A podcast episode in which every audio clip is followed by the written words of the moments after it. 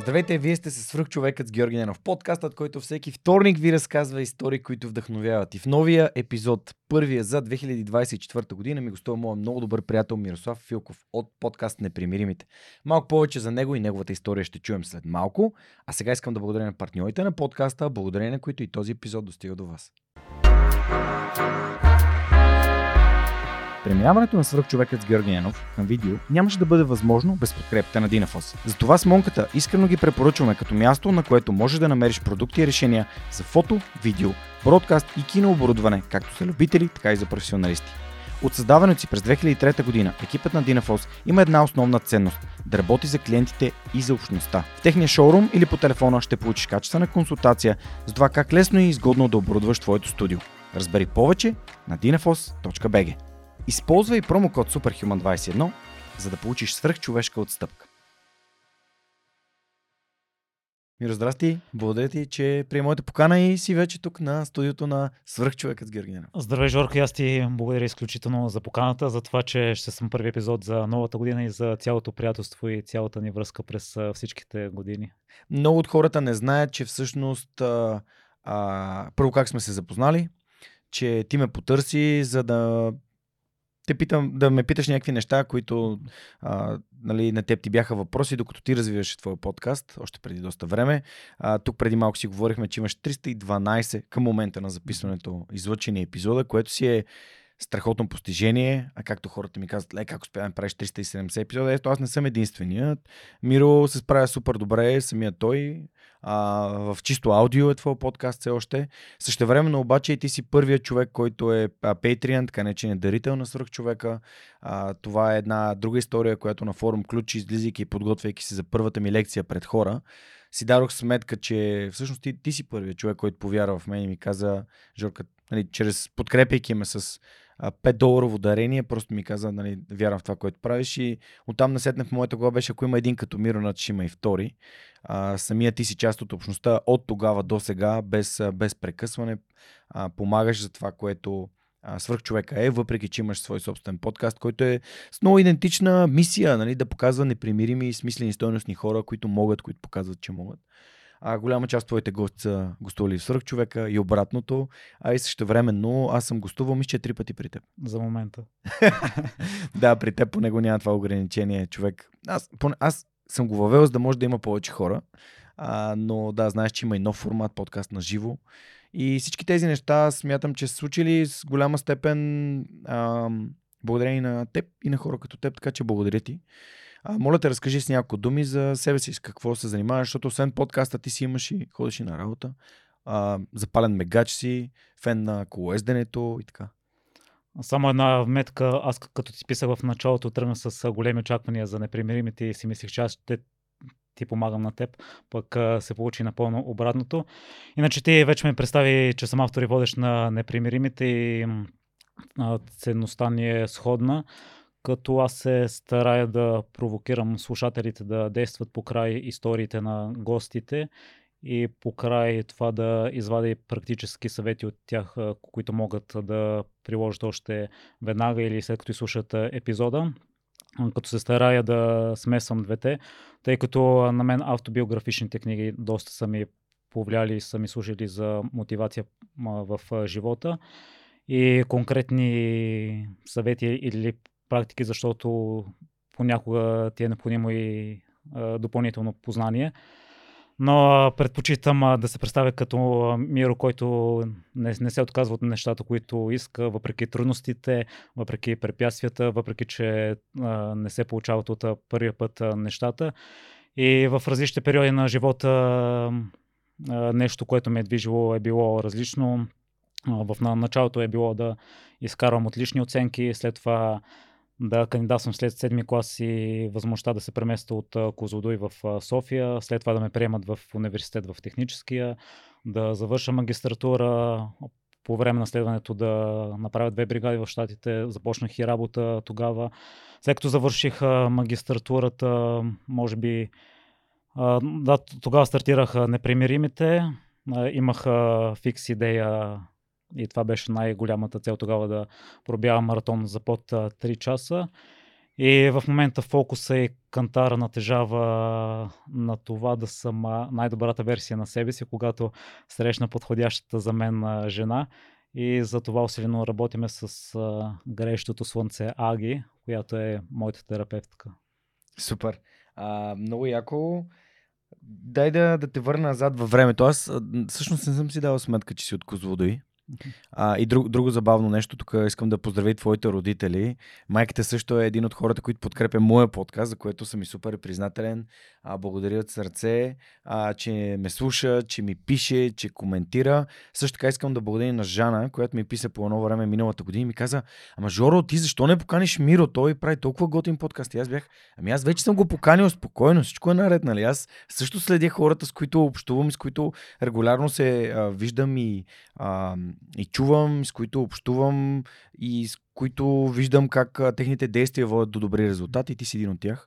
Тъй като когато се запознахме, аз си помням първата ни среща в Sky City а, и не знам, би ми било интересно ти да разкажеш през твоята гледна точка как се случили нещата, ама ще върна първо в Козлодой, а, да ми разкажеш за, за детството ти, след това не, по кое време идваш в София, как, как едно дете, един тинейджър се чувства на ново място, Жана Маночева ли ти е писала? Да. А, една скоба отваря за нея, тъй като една от а, целите ми преди стартирането на непримиримите беше да повлия на един човек а, по начин по който Ланс Армстронг ми е повлиял на мен и ми е променил живота и това първо се сбъдна с Жана и с нейните имейли, след това се преизпълни с няколко други. Иначе, мисля, че през първите една или две години съм живял в село Златия, което е на 200 на километра от Козудой и оттам са родителите ми. Но аз предпочитам да казвам, че съм от Козудой, защото съзнателният ми живот е минал там. А, мисля си, че съм имал стандартно щастливо а, детство. Още на преди съзнателните спомени знам, че харесвах футбола и спорта и бяха голям фен на Формула 1 и на Шумахер.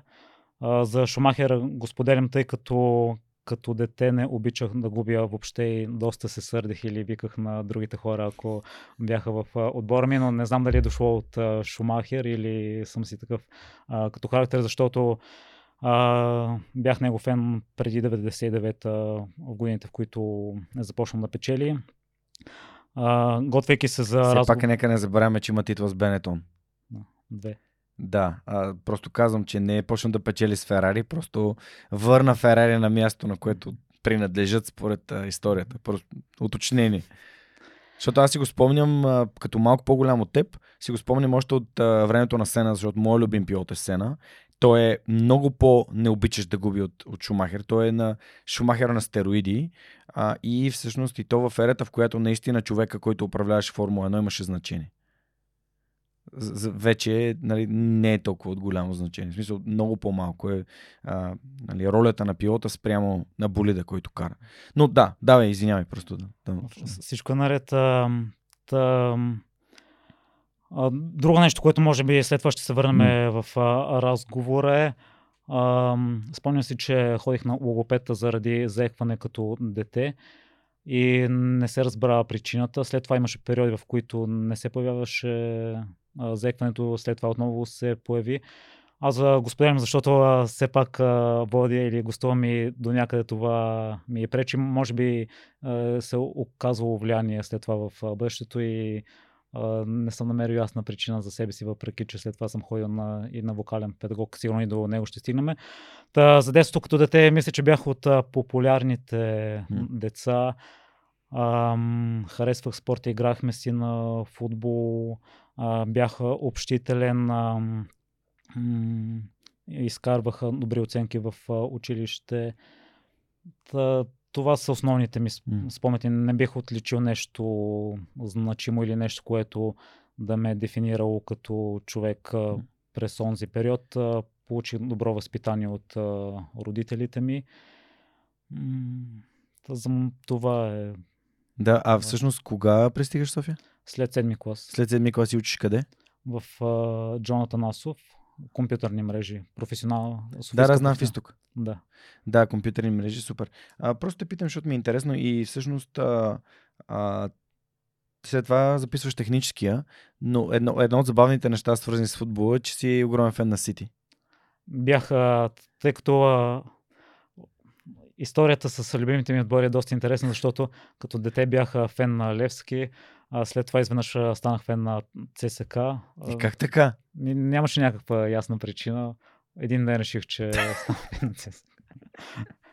Значи никога не е късно да вземеш някакво такова радикално решение в живота си, но това наистина е радикално. Но мисля, че следващото е още по-радикално, тъй като от дете бях голям фен на Манчестър Юнайтед.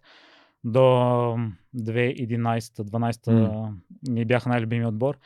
И не знам защо след като Манчини стана фен на Манчестър Сити. А, може Треньор на, на Манчестър. Да, може би още малко преди това, тъй като иска да има и малко разнообразие, тъй като тогава в английския футбол в топ 4 завършваха едни и същи отбори и ми харесваха Сити и Тотнам, но тъй като Сити ги бяха взели арабите Мгм. и имаха голям потенциал да разбият хегемонията и нещо в Манчини ми хареса и чисто а, вътрешно М. ме привлече. Манчини винаги ми е харесал още от, като играч на Интер, но не вярвах, че ще постигне това в, в Сити, което се получи, но беше готино, защото наистина разнообрази това Арсенал Манчестър Юнайтед да, да печелят и всъщност те Ливърпул това време не печелеха. Нали?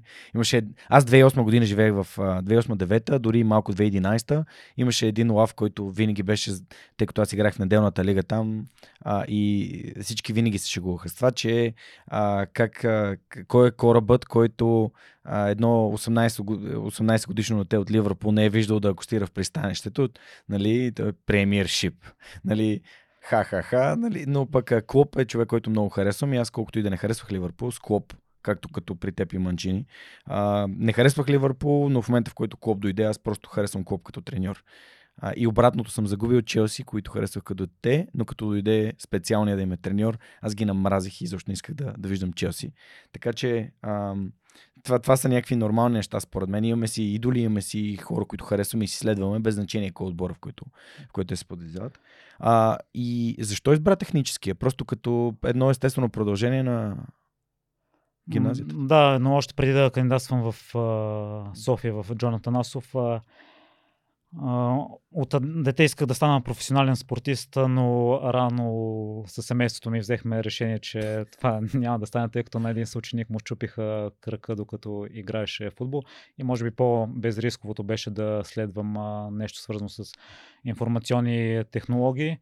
И може би тогава нямах някакво ясно желание или нещо, което да ме привлича. И бях изцяло ръководен от това, че компютърните специалности са най-перспективни, най-високо платени. Може би в нито един момент не съм го искал а, вътрешно. Спомням си като дете, докато си играх с играчките си, коментирах и исках да стана и спортен коментатор. Но отново, може би, не бях достатъчно смел да го поискам и да, да кандидатствам журналистика. За съжаление, на много късен етап, покрай спорта и покрай бягането и покрай развитието, развих други интереси, които може би биха сменили посоката ми, ако се върна назад. Та, това беше единствената причина. А, ам, Кандидатствах а, на първо желание в испанската, тъй като тогава започна да гледам и тенис и Надал ми беше един от харесваните тенисисти. Заради него исках да науча испански, но не ме приеха на първо желание. И на второ желание беше Джон Атанасов, компютърни мрежи. И а, през периода 7-12 клас не се появи никакво друго желание и си остана това технически, защото компютърните специалности са най-перспективни, най-високо платени и ми приеха компютърно и софтуерно инженерство, което беше най-престижната специалност. Кандидатствах също и в Софийския програмиране, но там не ми стигна бала и М. избрах техническия. И всъщност, а, къде по пътя ти се появява а, бягането и това желание за маратон? Къде се появява Ланс Армстронг? А, и в какъв момент решаваш да правиш подкаст? Генералното дете харесвах много спортове и гледах по телевизията почти всички, затова и беше футбол, тенис, по Евроспорт следях почти всичко. И като дете, може би покрай покръжаващата среда и ам, нещата, които са около футбола, това, че не толкова подкрепиш твоя си любим отбор, а мразиш останалия. Или поне аз имаха такива а, наблюдения. И в тениса дори това, че харесвах, имах определени тенисисти. Надал всъщност в нито един момент може би не ми беше най-любими, а Кория беше първоначално. И аз не, не знам защо, може би защото се противопоставяше на Федерер и даже си спомням, като деца са ме питали кой е любимия тенисист. Аз не казвах кои са ми любимите тенисисти, а казвах, че съм антифедерер, защото не а, печелеше постоянно. И а, покрай английския футбол аз а, много харесвах а, анализите на Бой Борисов и той говори с изключителна любов а, за футбола и въпреки, че си има любив, а, любим отбор, говори с любов и за останалите. И той ми смени нагласата, че мога да, да обичам а, нещата, които харесвам, а не да, да ги мразя. И 2007 обиколката на Франция стартира от Лондон. Предишните ми наблюдения от това са докато гледаха обените спортни емисии по телевизията, докато обядвахме с баща ми, лятото чувах, че Ланс Армстронг печели обиколката на Франция. 7 поредни години това се случваше и на мен единствената мисъл в главата беше отново ли той. Та, сега връщайки се назад, ако бях започнал да гледам Коезне по-рано, с нагласата да мразя другите, най-вероятно щях да... Да, лазиш, да мразиш и Ланс Армстронг. Да, и а, а тогава в Евроспорта започна коментар на български и обиколката на Франция започна от Лондон и баща ми следеше от време на време и ме накара да задам въпрос чрез имейл на водещите. И аз ги попитах и те не ми отговориха. След това изпратих още един имейл и мисля, че и на втория имейл не отговориха. И не, не знам защо, но леко провокира интереса ми към колоезденето. След това отидохме на почивка и хванахме края на а, състезанието и там гледах финал на няколко етапи и също леко запали интереса ми, но може би не е толкова силно за да го следя. А, след това, да, това става точно в момента преди да кандидатствам в София и лятото, докато си играх на компютъра, на фона на телевизора пусках а, състезанието, което вървеше тогава, но не съм а, седнал да го гледам детайлно. И се преместихме в София заедно с майка ми, тъй като тя работеше в а, фирма, която има и клони в Козлодо и това позволи да дойде заедно с мен. И имахме само един компютър и, той остана в а, Козлодо и тогава и аз може би бях и леко разочарован. И нямаше какво да правя, освен да гледам телевизия, тъй като нямах а, познати в София. Просто случайно тогава вървеше едно състезание, световното първенство и го гледах с изключителен захласт, тъй като беше вълнуващо през цялото време и ме държа под напрежение. По колездене? Да. Mm-hmm. И оттам лека по лека липсата на компютъра, това състезание и... А маратоните? А, маратоните... Защото запо... ти си бегач, любител, сериозен, с добри постижения.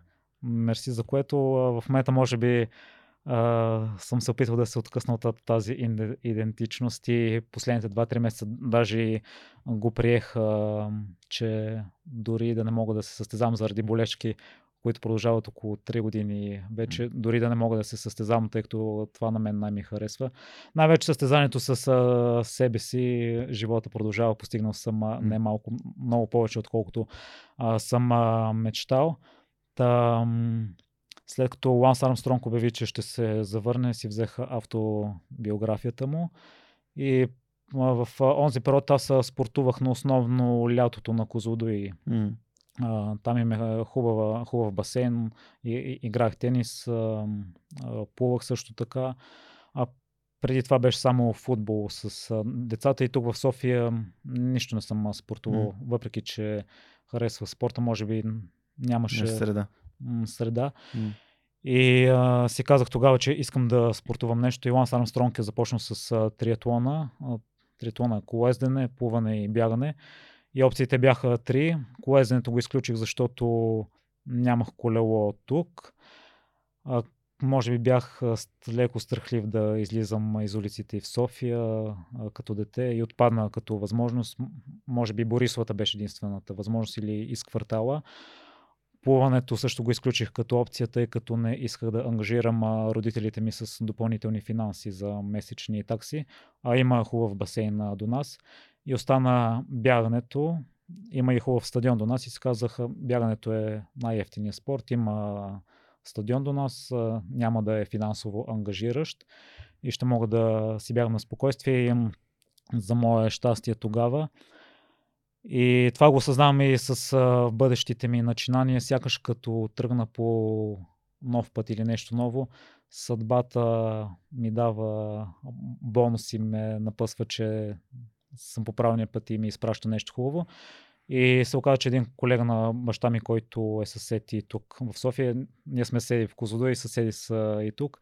Оказа се, че той бяга в НСА и ходихме заедно в НСА и оттам започнах да бягам регулярно в, периоди, в топлите периоди в София. Тогава зимата не бях, за да не се разболея. В момента си спортувам всеки ден и времето не ми пречи да бягам. И в периодите, в които само съм бягал, съм излизал и зимата. Лятото на Козлодуй основно играех тенис и плувах, тъй като предразполагаше, пък нямаше mm. възможности за бягане. И в началото бягането беше за здраве. И въпрос в семейството ми няма спортна култура и е малко плашливо за mm. големите дистанции. Винаги са ме спирали от маратона. Може би аз не mm. съм го искал толкова силно и са ми казвали, ако бягаш маратон, ще се контузиш. И основно си тренирах средни, мисля, между 8 и 10 км mm. бягах няколко, 3-4 пъти в седмицата. И на Софийския маратон се пусках на средната дистанция тогава. На 21 км. Ми, тогава все още нямаше 21 км, 18 беше. Mm-hmm. Но нямах конкретна цел, просто отивах и бягах. И след а, няколко години бягане, колегата на баща ми ме пита, ти защо не пробягаш един маратон? И аз, добре.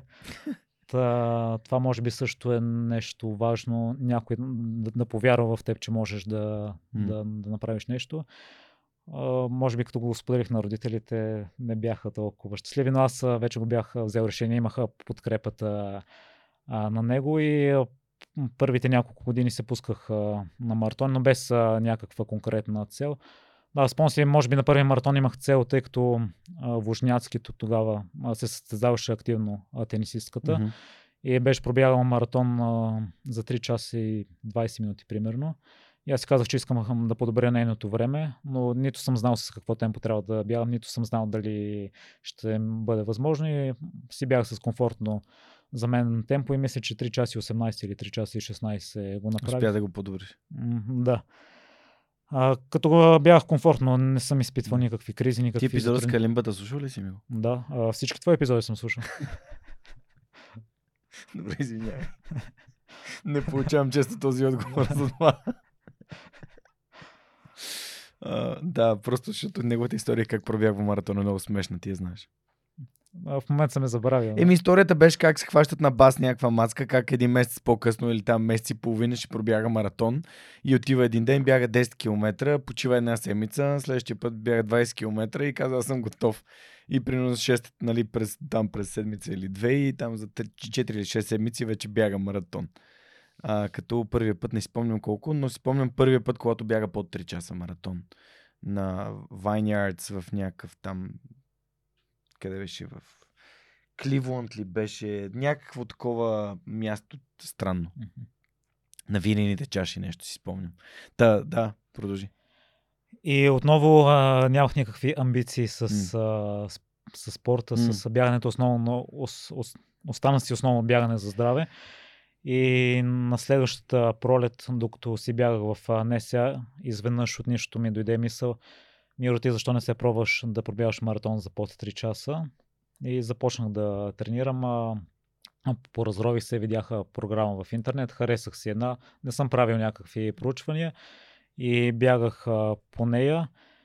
За съжаление не си спомням годината, може би е 2015 mm. И първия път не се получи. Какво значи не се получи? Не го пробягах за по 3 часа. Мисля, че даже се разболях. А, нямах и смарт часовник. Мисля, че исках да бягам с а, телефона. Ага, за да си следиш темпото. Да. И? А, бях оставил чантата на баща ми, докато загрявам преди състезанието. Не се видяхме преди това, та не ми даде телефоната, изцяло бягах по усет. И заради това, че бях болен, мисля, че за 3 часа и 20 минути го пробягах. И останах да се готвя за следващото лято. Мисля, че след това се записах и на марат... След... Да, отново се готвих за лятото за Софийския маратон и си тренирах а, регулярно през годината. Може би това вече е 2016 като успорен от маратона имах и две други поставени лични цели да пробягам 10 км за по-определено време и да пробягам 100 км с, темпо за маратон цялата седмица. Тогава бягах около 100 км, около 80 км средно, седмично с един почивен ден. И за... Изтегли се много късно от тези цели и вече наближаваше времето за маратона. Да си спомня целта за 10 км 100 отново не стана от първия път, да се отложи във времето с една-две седмици. Целта за 100 км също не стана от първия път, тъй тя се отложи с една седмица и а, когато го изпълних с 100 км, аз изпълних и за 10 км, с 100 км беше точно седмицата преди маратона, което никак не е препоръчително. Да, претовариш си се. Да, и на маратон просто ме боляха краката още от самото начало. Какво научи от това? и може би е хубаво да се приоритизира и да не жертваш най-важната част, но не съм сигурен дали съм го научил, тъй като и другите две цели бяха важни за мен. След това на маратона в Пловдив беше новата възможност да пробявам маратон за по 3 часа пролета на 2017. Като зимата мисля, че на пътека тренирах основно. Та не бих казал, че е било нещо структурирано. Та и там не се получи. А след това бях на бригада в Штатите, та пропуснах а, 2017 а, 2018 м,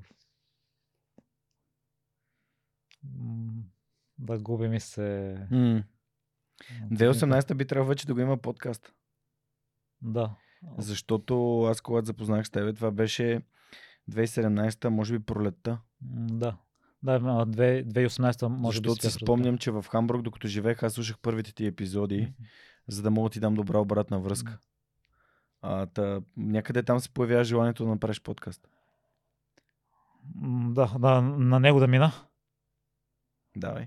А, да, тъй като Ланс Армстронг а, ми беше единствения ролеви модел, а тогава и ми харесваше неговия живот, тъй като а, ми харесваше да, да спортувам и бях детално запознат с а, неговата история и се оказа, че той е започнал подкаст. И аз си мислех, че той е единственият човек, а, който има и започнах а, да го слушам и някакси ми влияше позитивно, някакси ми вдигаше увереността тогава. И започнах да го слушам и това съвпадна и с периода, в който заминах за втората ми бригада. В щатите и тогава нямаше възможност. Не съм слушал неговите епизоди и точно тогава стартира и подкаст специално за колоездене Мгм. и покриваше обиколката на Франция. И може би чисто детински съм си казал, искам да съм а, като Ланс и аз някой ден да си имам подкаст, въпреки че нямах никаква представа какво искам да бъде. Неговия формат е като нашия разговор с а, гости. И след като се прибрах от а, бригада, а, бях подранил преди работа и реших да се разходя до мола, тъй като офиса ни е до мола на Цареградско и случайно влязох в книжарница Orange и случайно видях книгата на Рич Роу, която беше озаглавена Утра здравето. Пък на мен не харесвам думата здравословно, тъй като се злоупотребява с нея, но да кажем здравословния на- начин на живот ме привлича. И ми направи впечатление книгата, прочетох описанието на гърба и видях, че на 40 години рязко си е променил живота. а, задъхва се докато се изкачва по стълбите си и тотално си е сменил начина mm. на живот, начина на хранене и след това се е превърнал в един от а, ултра, най-добрите ултраатлети в а, целия свят. И но прочитайки книгата се оказа, че и той също има подкаст. Започнах да го слушам, тъй и той също ми влияеше доста mm. позитивно и тогава за първи път се зароди идеята октомври-ноември 2017, като и от, неговия пред, от, и от неговите предавания се получи същото чувство. Сякаш виждах, че съм нормален, тъй като а, никой в обкръжаващата ми среда не ме подкрепеше с заниманията, тъй като бягането никой, никой не го mm. одобряваше. А, хората ми казваха, намери си нещо друго да правиш и спри се с а, това бягане. И виждах, че хората си изпълняват а, мечтите. И другия подкаст, който също започнах да слушам по това време е на водещия на The Amazing Race, Фил. Mm. Фамилията ми е трудна за произнасяне, но може би не събрах смелост а, тогава и си остана само на идейно ниво и аз се бях да, от, отказах се от идеята и март месец, може би докато се къпах, от нищото отново ми дойде идеята Миро, защо не, не, не стартираш подкаст. Като аз иска да, да предам това чувство, което съм изпитал слушайки и да предам добрия пример, тъй като а, не съм гледал телевизии, знам, mm. че се наблягаш само на негативната част, докато на мен това не ми... Аз не съм такъв тип човек и търся доброто в хората и някакси бързо се задействах, не исках да го правя сам. И говорих с един колега и мой приятел от техническия Христо да ми, помогне да направим сайт, тъй като исках да има и сайт още от началото защото тръгна с голямата кошница, вече казах. И а, не, не допла, вече се набря инерцията и не позволих на нищо да ме спре. Ще го вметна, защото може да има и други хора, които да изпитват същата първоначална реакция. Като споделиха на майка ми, че ще стартирам подкаст и че ще интервюирам хора. А да кажем, че аз не съм имал познатите, може би, които ти си имал и имал съм а, някои познати, които mm-hmm. Съм мислил да ги поканя и в последствие ги поканих, но да кажем не са били медийно популярни или не са били хора с сериозна кауза като Лазер в началото. И първоначалната реакция на майка ми беше ти от ли си? А, разбираме за, защото може би не е знала какво... Да, аз се смея, защото в момента, 7 години по-късно, аз и ти общо имаме над 700 епизода. което е... И а, тогава книгите на Иво Иванов много ми mm. въздействаха. Тогава и историята на Гергана Брънзова също много ми въздейства, която се излекува от множествена склероза и си казах, че ако го стартирам, ще го стартирам, ако те двамата се съгласят да ми гостуват и това ми бяха два мечтаните гости в началото. Доста смело. Доста, смело. доста силни гости, доста смело. И? И за щастие и двамата се съгласиха. Преди да съм стартирал. Ако не поискаш, никога няма да получиш не. Ако не попиташ, никога няма да получиш не. И друг в шорт-листа ми беше Олег Велинов, тъй като mm. тогава и снукър следях и гледах активно. Олег Велинов буквално от нищо направи нещо с снукъра, докара най-големите звезди. Провеждаха се няколко снукър турнира в България и той също се съгласи. И, и трите епизода съм ги слушал. А, но една скоба за майка ми, тъй като след това имаше една ситуация с гостите, тъй като а в бъдеще установих, че понякога трябва да пишеш допълнително след като се съгласят и...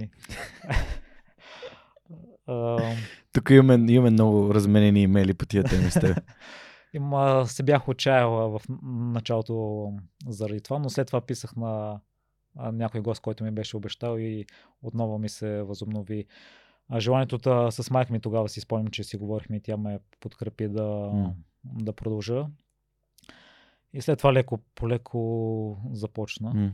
Има, има някои неща, на които ще върна. Сега, ако отворим чата, а, нали, понеже е много популярно да се прави реакция, видеореакция, а и ако отворим чата и започнем да си да четем нещата, които сме си писали в тия 7 години, най-вероятно ще стане голям смях.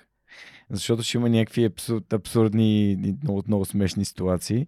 А от типа на Миро ми пише, абе Журка, те хората ми казват да и после нали, не идват, нали, не, не отговарят. Аз съм такъв, ама ти като им пишеш, те като кажат да, ти избираш и кога. В смисъл, трябва да им кажеш кога, за да може да сбием пирон в календара. Всички неща, които аз вече бях минал през тях, нали, тебе ти се случваха след мен и, и си спомням колко пъти сме си писали за тия неща, но а, тук ти пропускаш нещо много, много забавно. Когато аз започвах моят подкаст и бях, има, бях записал първите 4 епизода, примерно 4 или 5, си спомням как открих Wake Up and Startup на Ники Найденов и в първи момент бях ступор. И си казах, не, някой вече прави това. И след това си казах, не, не, чакай да изслушам всичките му епизоди. Слушах ги, след това направих един списък, кои са плюсовете и минусите и реших да му се обадя, за да се запознаем и да си поговорим. И реших, че мога върху това, което аз съм чул от него и самия правя. Той имаше и сайт на неговия подкаст. Аз нямах нищо, освен фейсбук страница. Си казах, абе, да, да, ама той всъщност прави неща по различен начин и моето си е моето. И спомням, когато запознах с теб, а, малко по-късно ти ми разказа, че в момента, в който си видял, че има го свърх човека и си казал, не, някой вече прави това, което аз искам да правя. Разкажи ми тази история. Да, защото аз искам да бъда първия. И, и си затварих очите, може би направих, не направих хубаво проучване. Аз изобщо не направих проучване, разбираш ли, аз просто почнах. Та, да, нямам а, обяснение защо исках да бъда първият. а Ако а, бях направил проучване и разбрах, че има съществуващи, не съм сигурен дали щях да започна. Та Аз а, за теб разбрах вече след като имах а, идеята и то в началото мисля, че аз ти комеди клубе бяхме активните и Wake Up and Startup вече беше. Ами не, Wake Up and Startup беше започнал преди мен, но преди нас е имал един подкаст на предприемачите, който е стартиран 2010-та. Тоест, желанието ти да си първи в това поле, в което просто е, а, как да кажа, просто нереалистично. А, то, то в много случаи, като искаме да сме първи в нещо е нереалистично.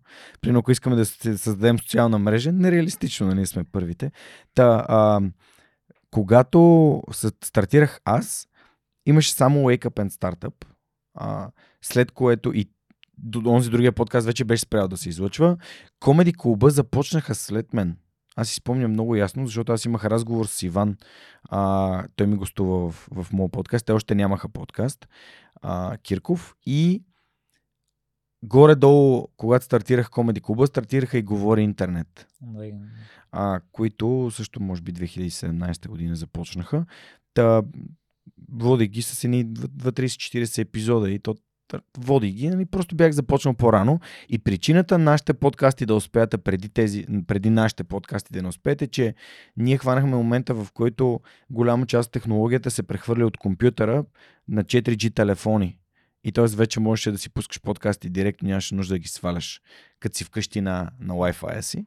А та, според мен беше много полезно и друго забавно нещо беше, като почнах да изслушам първите епизоди, след като си направихме първата среща и аз ти разказах как записвам. И ти всъщност а, ми беше казал, моля те изпрати ми линк към микрофоните, които използваш. И аз ти бях пратил един линк. Ти ми беше казал, мажорка, то това е един микрофон. И аз ти казвам, Миро, ти кой линк си използвал? И ти ми показваш линкче, той то пише за една брошка, пък аз съм ти изпратил за две. И беше ти, ти поръча на ново нов микрофон. Но тия брошки, всъщност в момента не знам на кого съм ги дал, но съм ги дал на някой да записва с тях и сега не се сещам къде са. И моите са дадени на някого.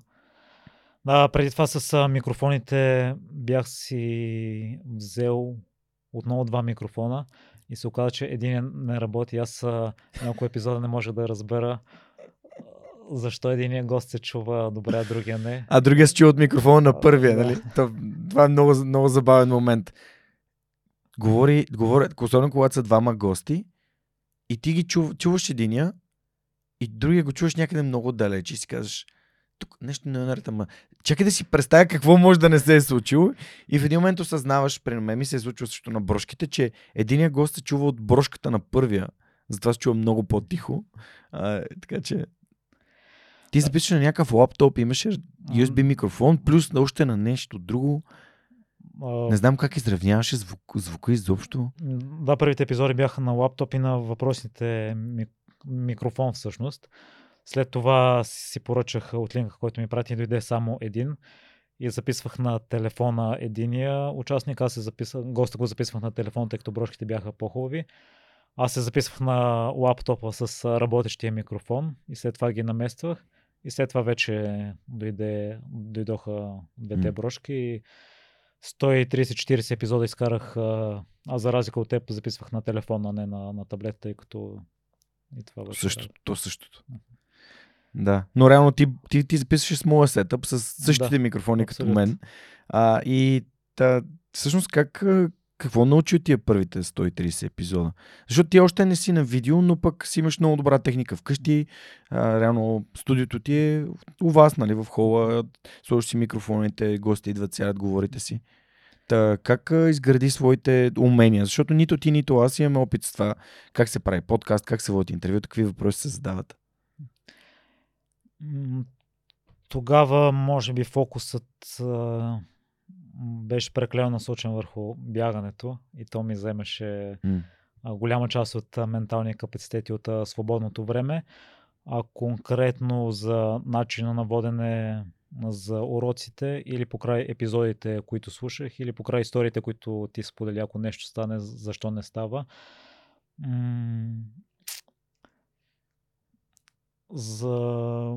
Аз още от началото трите предавания, които, за които споменах, техният подход беше да проучваш гостите си и да им задаваш въпросите, които на теб са ти били интересни. Аз а, реших, че това ще е моят подход, тъй като може би тогава нямаха твоите умения да, да водя разговор.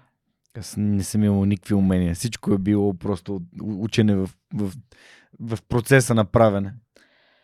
И а, другото, което може би аз исках заради това, че исках да извлека най-доброто от гостите и всеки епизод да има смисъл, да не си водим свободен разговор.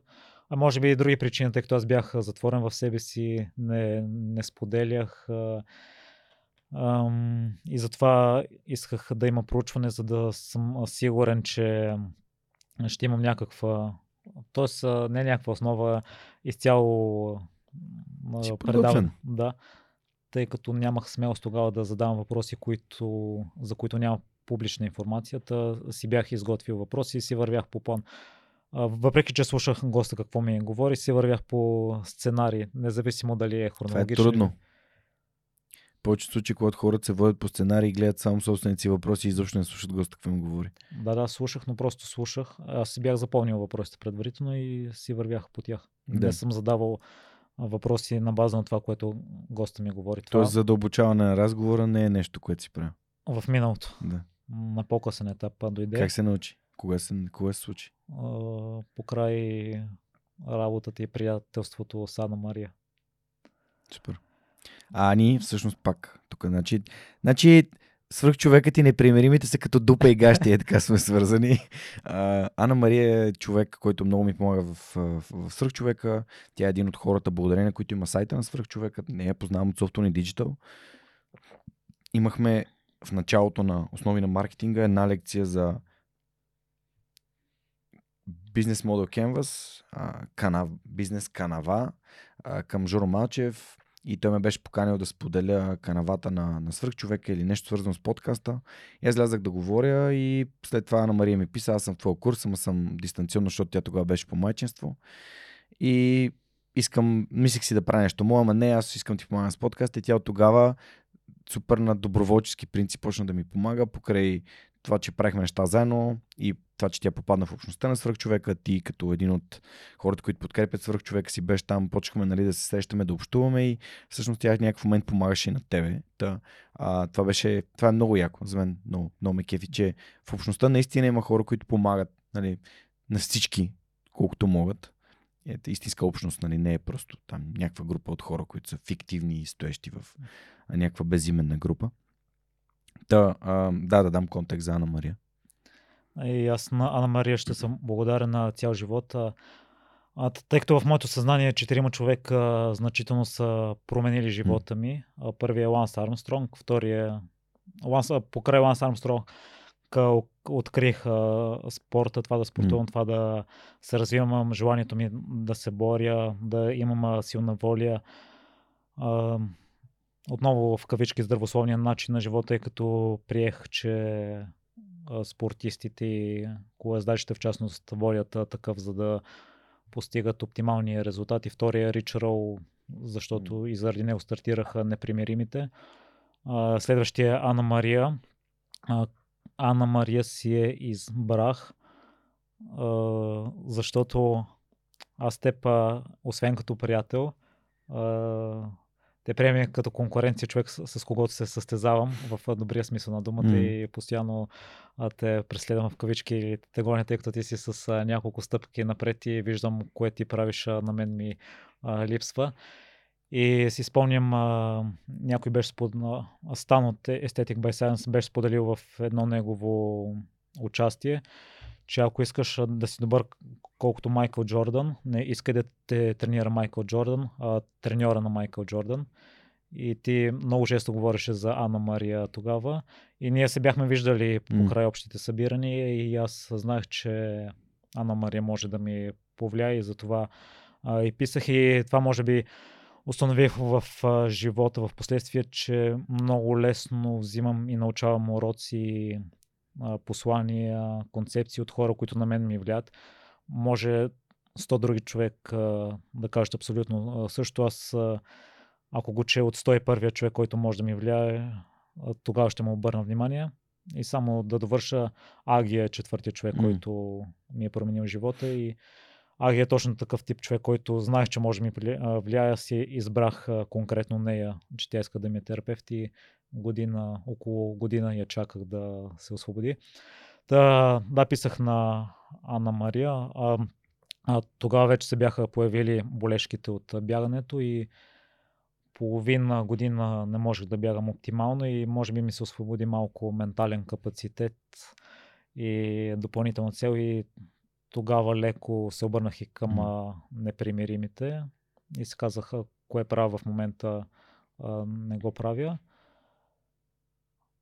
А преди това, тъй като мислех, че нещо, което ми спира са микрофоните и брошките, и си казах, окей, а, щом до сега не съм а, станал може би разпознавам успешен или mm. да достигам до толкова много а, хора. Явно причината е в а, брошките. Много яко.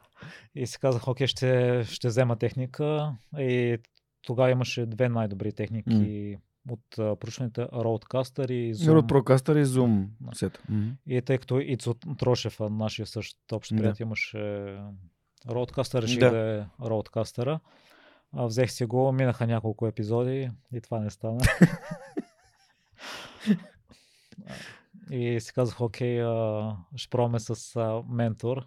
И тогава се свързах с Ана Мария и започнахме работа с а, нея. А преди това още няколко неща, които съм въвел. Може би не е оптимално, mm. но все пак са били някакви, някакъв процент а, подобрение. А, тъй като още в началото си мислех, че ще стане супер успешен, тъй като в Штатите са популярни. Аз стартирам с Иво Иванов, с Олег Валинов, Гергана Бърнсова. А, да, и това подразбира, по подразбиране не стана. А, след това се каза Жорката няма Facebook маркетинг. Ще се запиша на Facebook, на Facebook маркетинг. Записах се в един курс. Промених някои неща в описанието. Може би имаше леко подобрение, но не е изведнъж да, да, да стане популярно. И това може би аз си мислих в началото, че от един епизод могат рязко да, да потръгнат mm-hmm. нещата и до някъде може би ми е била и грешна на гласата и съм търсил даден тип гост, който а, може би съзнателно съм избягвал хора, които са гостували при теб, именно поради тази причина, щом гост при Жорката не е станал супер популярен или епизода да избухна, значи при мен няма да стане така, че няма, няма смисъл да, да го поканя. И се старах да е някаква смесица хем да хем да съвпада с моите ценности, с моите виждания, хем да не е гостувал при Жорката. Разбира се, имало е изключения. След това някак си, си остана просто си записвах епизоди без да влагам mm. допълнителна. А, и, и нещо мисъл. промени ли се? Не бих казал. И след това започнахме работа с а, Ани. Като всяка седмица се виждахме в дружба, правихме обиколки. Като отново променихме някои нещата. По край не тя като слушаше епизодите ми казваше Миро, гостът ти споделя нещо важно и ти не обръщаш внимание на това. И вече се пречупих, че е окей да задавам въпроси на нещо, което ми е направило впечатление. И другото, на което съм страшно благодарен на Анна Мария, защото аз си я питах конкретно дали предпочита с Ани да се обръщам към Ане или Анна Мария. Тя ми каза Анна Мария а, тъй като е позната в общността като Ана Мария. А, чух, че ти се обръщаш към нея с Ани и ние двамата... Не, не съм искал позволение, повярвай ми. Тъй като ни двамата, аз обръщам към нея, към Ани пък е по-популярна с Ана Мария, за да ради това използвам mm. Ана Мария. А, другото нещо, лека по лека започна процеса да се освобода от спорта, да е mm. фикс. Идеи сме водили доста спорове а, тя се опитва да ме разобеди, че не е така. Аз съм настоявал на моето, тъй като докато не бягах, тогава фитнесите бяха затворени. А, си, си бях поставил за цел 10 000 крачки на ден и басейн от, от време на време. Това са двете неща, на които съм страшно благодарен на Ани, Ана Мария. Мисля, че всички разбрах, че става дума за един и същи човек. И отново променихме mm. някои неща в описанието на епизодите. И отново не се получи успеха, който си търсих.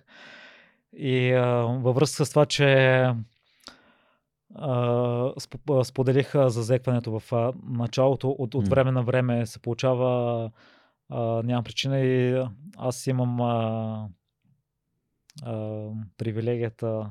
Аз след това си преслушвам епизодите и имам възможността някои части да ги три. Това не се чува на записа. Другото нещо, което а, си го знаех и което е отбелязвано от а, слушателите е монотонното ми говорене.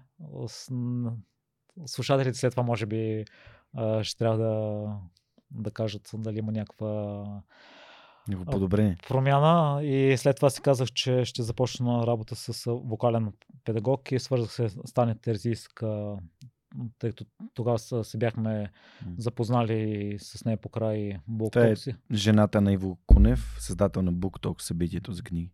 Просто да дам контекст. И тя ми препоръча mm-hmm. вокалната педагогска, с която тя е работила. И започнах работа с нея и там имам подобрени чувам обратна връзка от а, mm. другите. Друго нещо, което може би за гласа а, ми влияе и малко съм го а, пренебрегнал. В а, периоди, в които ми мутира гласа, а, получавах насмешки в училище и леко подигравателно се обръщаха с мене като робота. и оттам имах а, съмнение и а, дори хората, които са ми казвали, че имам хубав глас за радио и за водещ, въпреки това, може би все още не мога да го приема на 100%, mm. че mm. А, е така. Много е интересно това всичко нещо, което казваш, още малко ще прекъсна, защото искам да направя някакъв паралел с свръхчовека, тъй като сега е първи епизод за годината, нали, искаме да, да максимално много така да дадем полезност. Аз ще ти разкажа през моята глава, моя път към тая популярност, какъв, какъв е бил. А, първоначално започвайки подкаста, си мислех, че просто ще правя ние разговори тотално неформални, неангажиращи, неподготвени, пълно импро, импровизация на, на Макс. И първият ми епизод с, с Лазар беше абсолютна импровизация. Обаче хората го слушаха. И си казах, хм. След това втори епизод с Дани Георгиев беше в парка. Чуваха се някакви свирещи гуми, някакви голфове, дето се празаляха горе. Това беше парка Геомилев. Отстрани не, кмета Жоро Илиев още не беше направил ремонт и горе беше пълно с дубки, но това не прече на хората да пилят гуми а, между Универсиада и Велчо а, и. След което третия епизод беше Снаков, записан в един те му казват а, такъв а, аквариум, една стая с стъклени стени за, в софтуни. Кантенето беше брутално и аз имах едно такова мхм на всяко нещо, което той каже, което звучи ужасно, като се чуеш 14 пъти да го казваш един път след друг, в 14 последващи реакции на водещия спрямо това, което госта е казал. След което дойде Самуил Петканов и както си бях казал, че няма да записвам повече навънка, записахме в Борисовата градина. Имах един епизод, който бях записал с Ясар Маркус, на който му беше навън в, на, на, на една тераса, точно под полосата на а, летище София и на всеки 10 минути минаваше самолет и трябваше да спираме, за да може да мине самолет и след това да продължим. След което се оказа, че таблет е прегрял и трябваше много да записваме малко по-късно.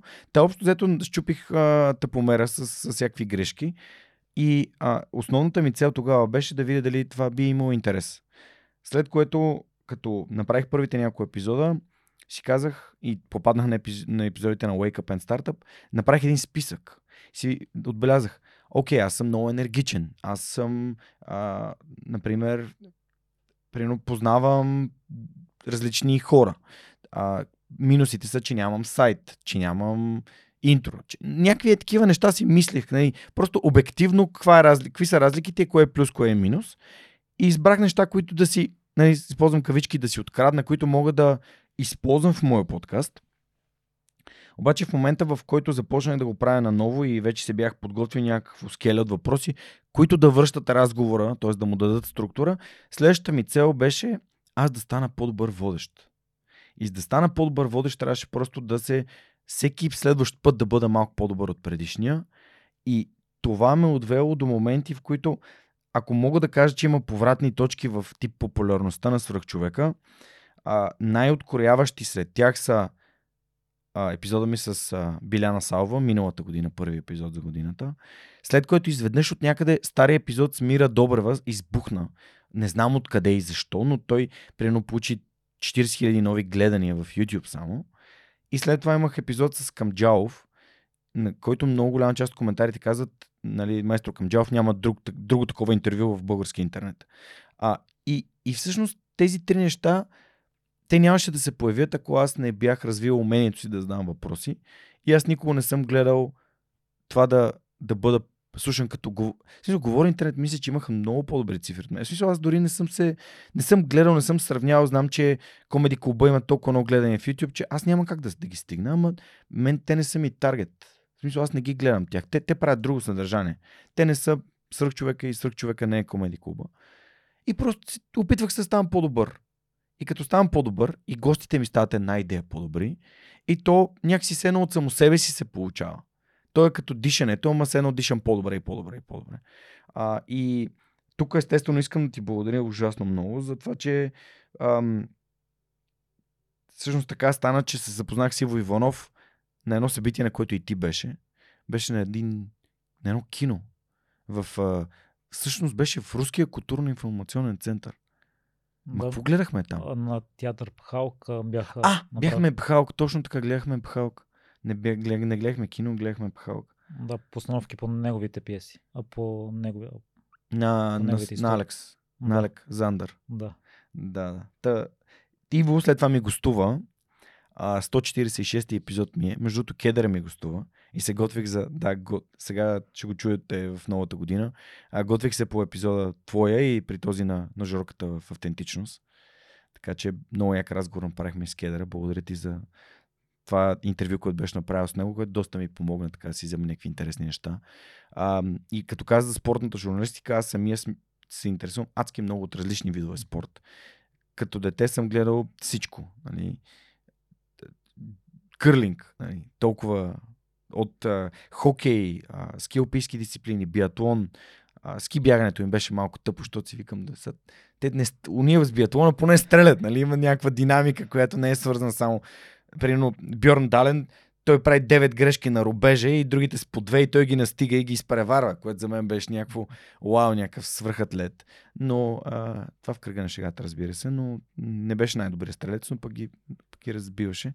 А и също времено аз съм гледал и Олимпиадата, в която а, а, Довска стана олимпийски шампион, Ирина Кулчина взе бронзов медал а, и, и това също ме е свързано, свързало с биатлона. Но да, имаме много общи, общи страсти и хобита. Ако искаш да довърша за процеса за, за подобряване на мен като водещ. Давай. Да, тъй като за мен съдържанието е най-важното и съответно аз да се подобрявам по край него. И в началото на 2022 работих тогава с вокалния педагог и изкарах въркшопа на приятел за цели, тъй като реших, че и ти си имаш приятел за цели и ще ми бъде полезно и започнахме работа с приятелката ми за цели Свети. А, тогава в последствие Миро от Пременен а, и с него сме приятели за цели в а, момента. Та, една от целите ми беше развитието на непримиримите и именно това да се подобрявам като водещ. И отново може би имаше период, в който малко остана на заден план и си вървях по старата методология и слушвах участията на гостя. Моят подход на поручване да а, тогава изслушвам всяко участие на гостите и си а, записвам въпросите, на които аз не съм успял да намеря отговор за себе си. И от а, спомни си твой епизод с Ицо Трошев, след всеки твой въпрос аз си казах, вау, това е невероятен въпрос, трябва да, да си го запиша и евентуално и аз да ги задавам като общи въпроси. И тъ, след а, въпросния твой епизод си направих файл с а, въпроси. Това ми е 103 епизод, примерно. 103... Мисля, че е 103. Трябва да проверя. И след това си казах, че ще започна. Да, може би бях спрял да слушам и Рич Роу и подкастите, които на мен ми носят вдъхновение и отново. 103. Очудваме, че помниш номерата на всички на Иво Иванов преди малко.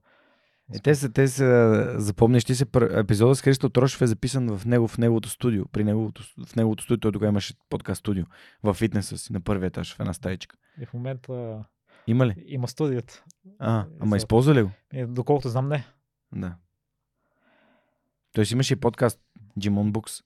Да, много добър. И, и той е също а, с а, същата концепция като нас двамата. И си спомням а, един наш разговор някъде около в, в онзи период. И това също доста промени посоката и мисленето ми. А, ти тогава ми казваше, че е хубаво да се насоча към определена ниша. И аз ти казах, Георги, аз не искам а, определена ниша, тъй като аз искам да съм като Рич Роу или като а, другите подкасти, да мога да, да каня хора от а, всякакви сфери. И ти тогава ми каза, Миро, ама ти не си Ричарол. И а, се замислих, че наистина може би спорт и здравето и друг тип а, неща, които ме вълнуват. А, тъй като в живота има много аспекти, в които можеш да се развиеш и от а, много личности, които можеш да вземеш. Пример, аз си казах, че малко спорт остана на, на заден план и нещата, които ме вълнуват мен, останаха на заден план като гости.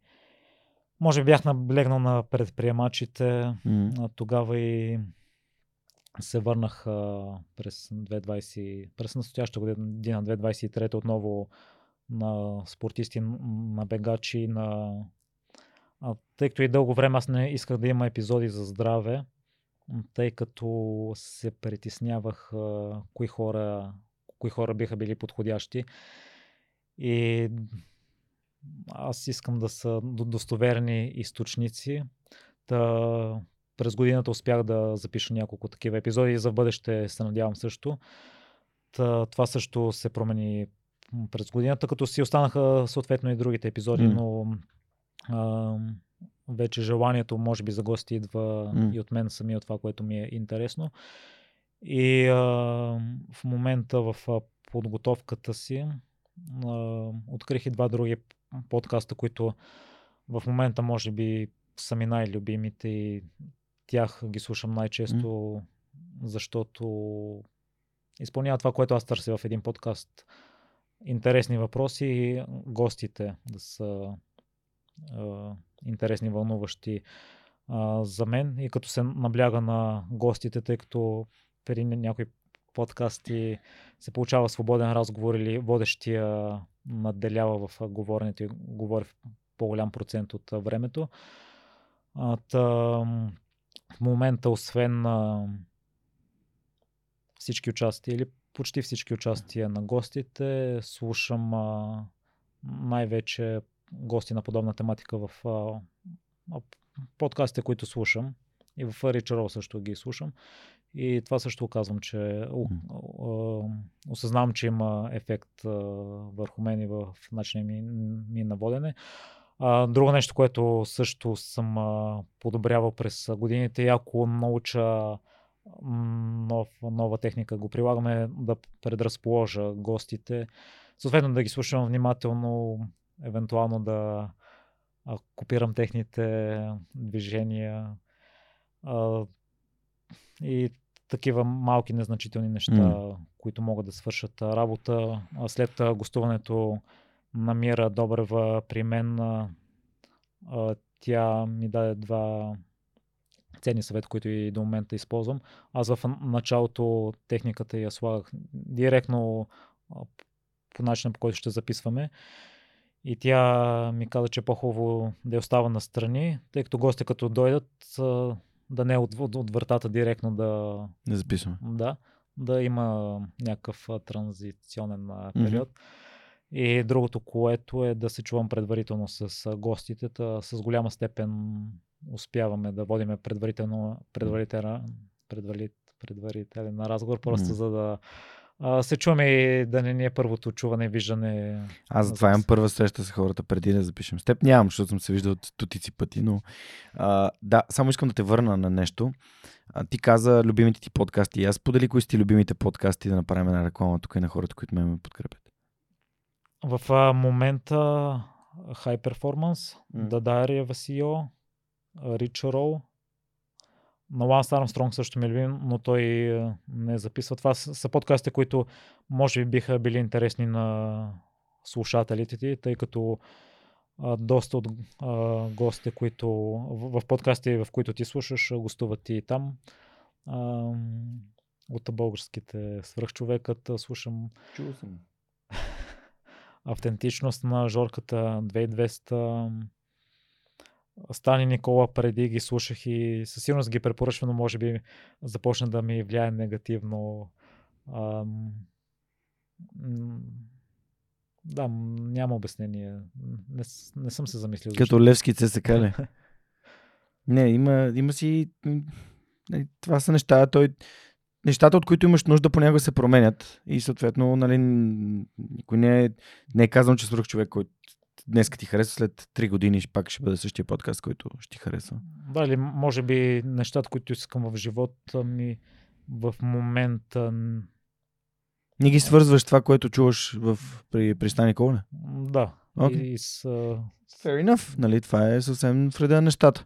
Но и със сигурност ги препоръчвам, тъй като Никола ми гости моя първи епизод за новата година ще бъде с Никола. Предната година беше с Танта.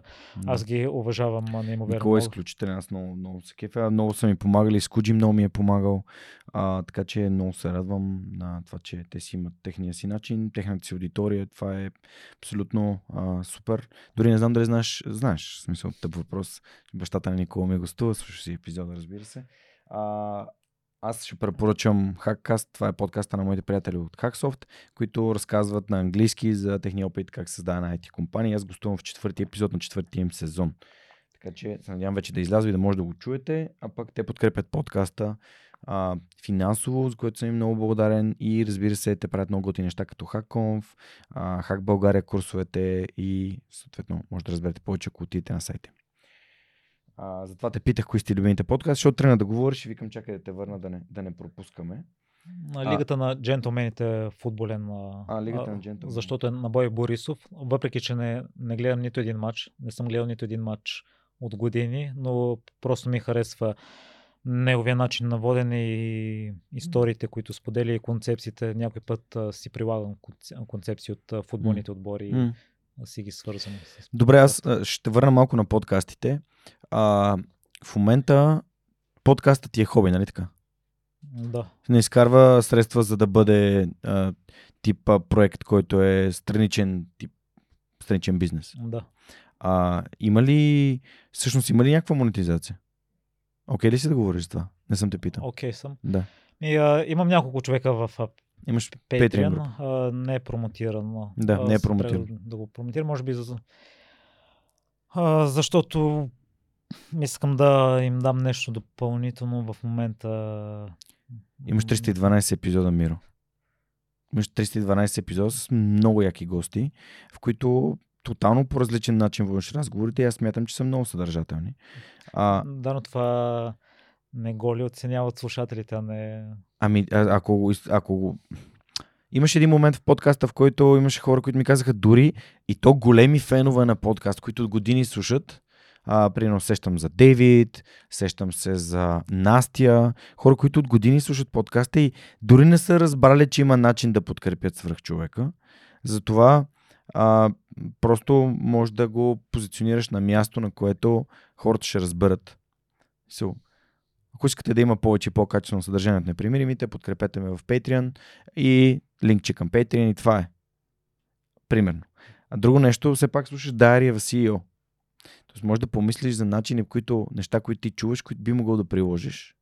А, аз самия, а, знаеш, че с теб този разговор сме говорили нееднократно и не те а, не те бутам да го направиш, но просто да промениш това, което си пробвал, да пробваш нещо ново.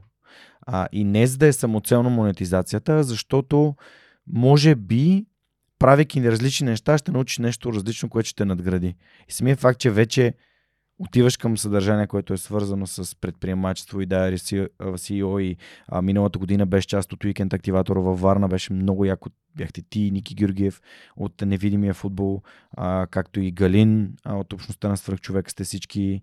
А, беше, беше доста, доста готино, но ам, просто пробвай нови неща, защото може да се окаже, че някъде има, има възможност за твоя тип монетизация, как, както стана и, и, и при мен.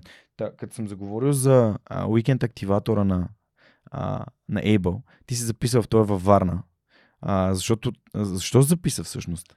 Е, заради теб, защото ми изпрати, изпрати апликацията връщайки се назад, а, а, това също го определям като значима, значима крат, крачка в живота ми защото именно тогава и Аги ми писа, някакси тогава се заформи колело, а, завъртя колелото.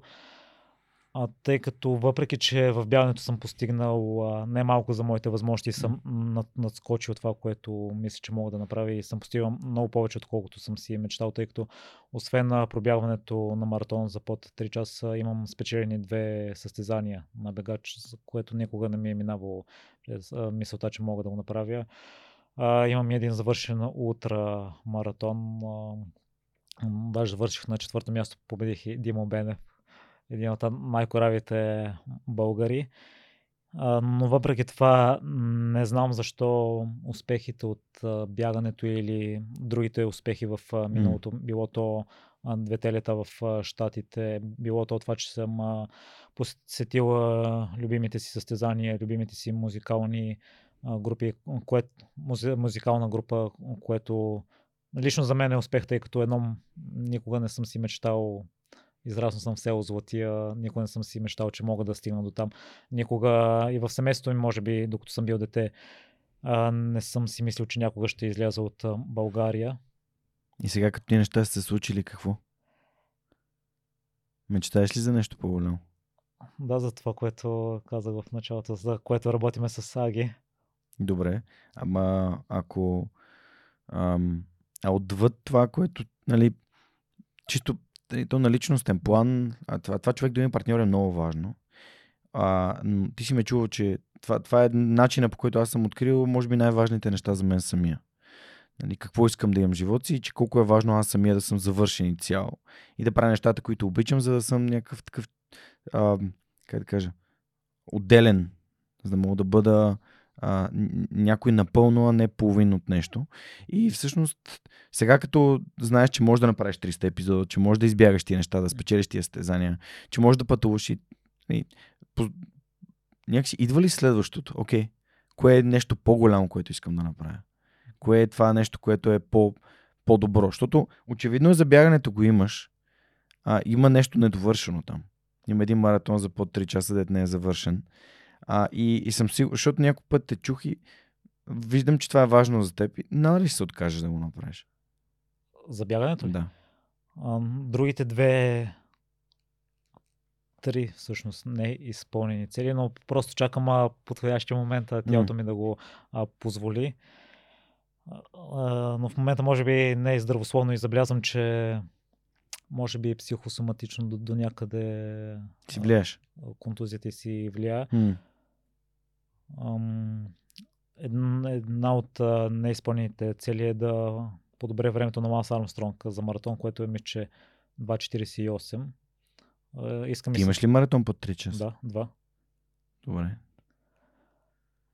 Да завърша Вито 600 и на това на ултрамаратона Spring 360, въртенето Да. на обиколки в Южния парк, а, ми се иска да съм в челната тройка. Това са ми неизпълните мечти, а, свързани с а, бягането. Ам, психосоматично, защото и с Аги сме си говорили явно като си пост... има периоди, в които нямам болешки и си казвам, окей, Миро вече си здрав, може да тренираш за състезание. И абсолютно винаги след 2-3 дена се появяват отново. И другото, което е, тъй като един от, има една книга, която прочетох за житейските капани. И един от моите житейски, житейски капани е неумолими стандарти. Неумолими стандарти. И аз имам такива към себе си. Залитам в крайностите и докато се готвех за маратон за под 3 часа, всяка свободна минута беше отделена за спорта. Сутрин отивах в Неса или в Борисовата градина с колелото, бягах и половин ден отиваше за това.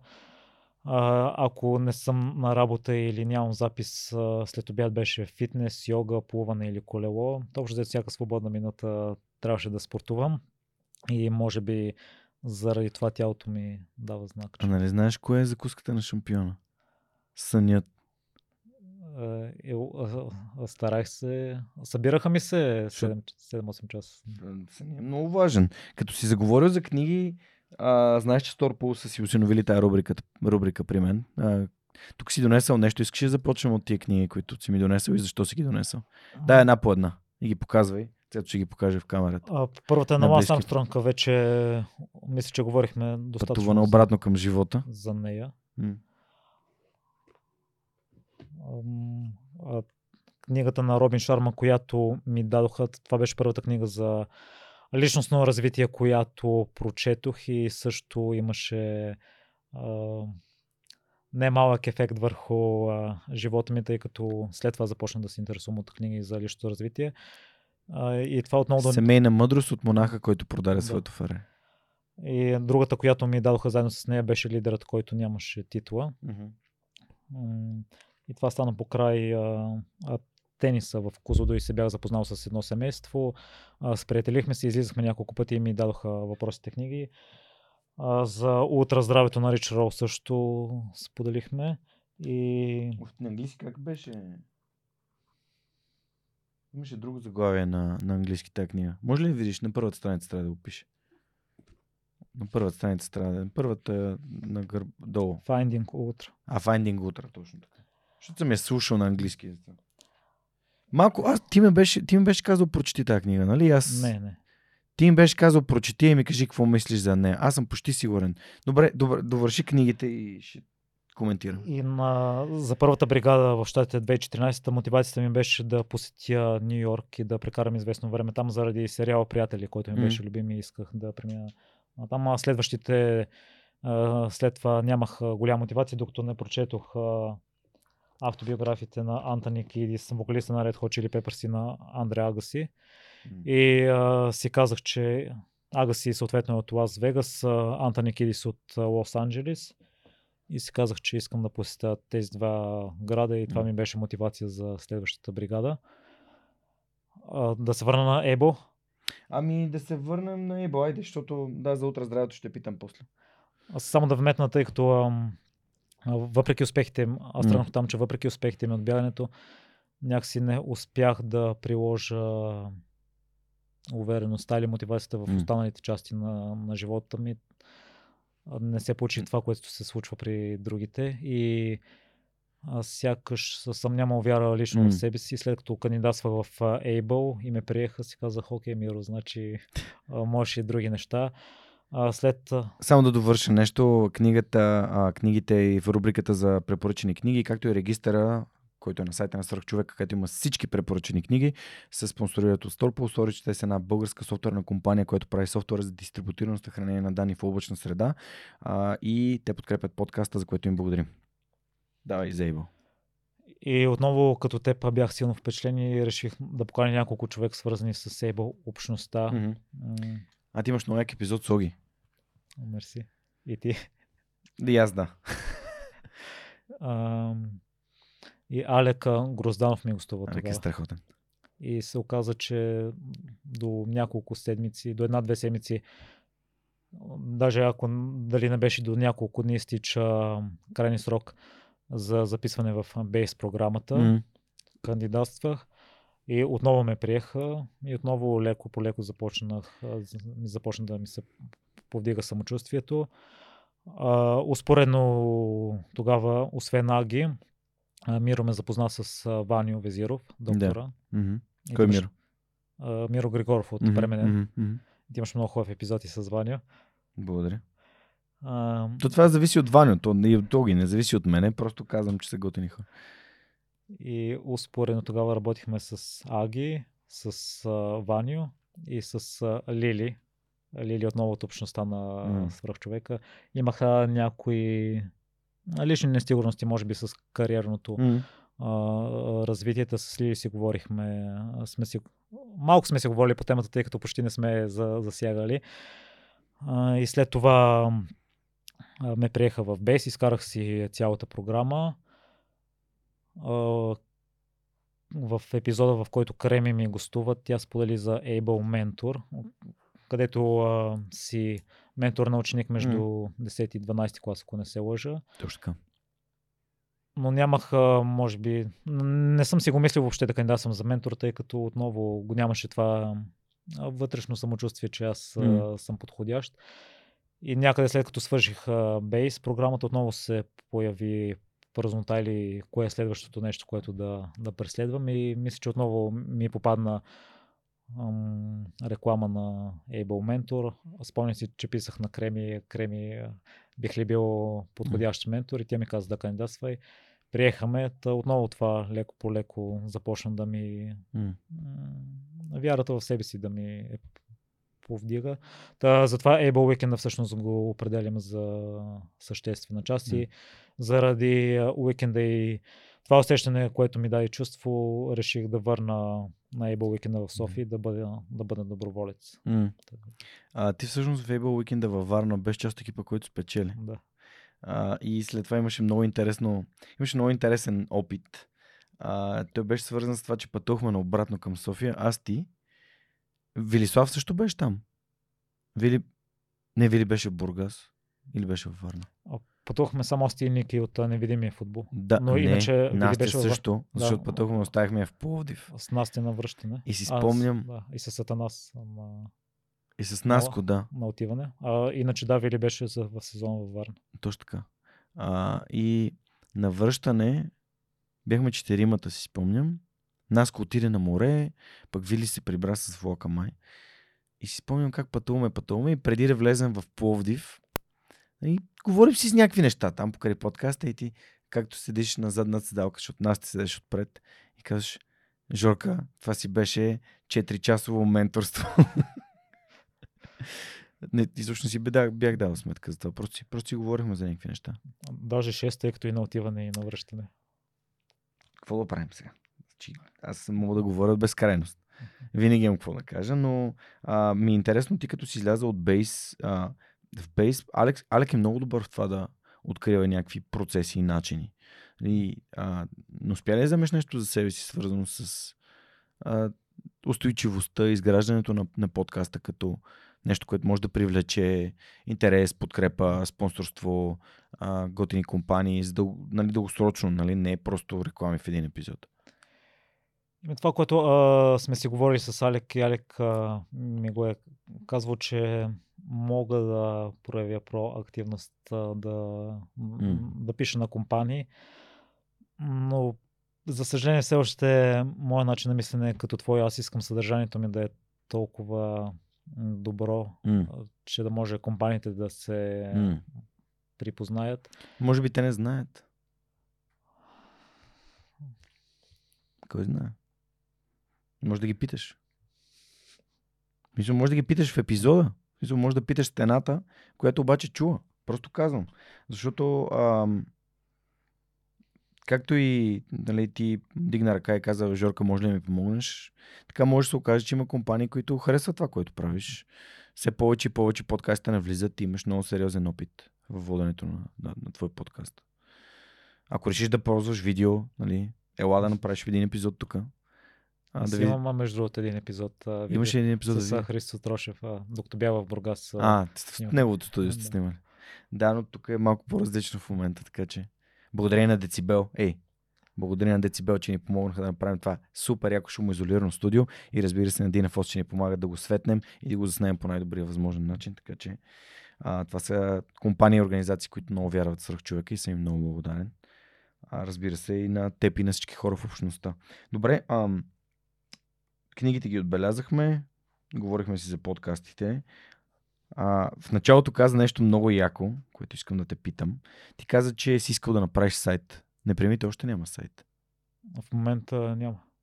А имало ли е някого? В началото. Но един а, приятел го правеше и а, може би виждаш, че не му е...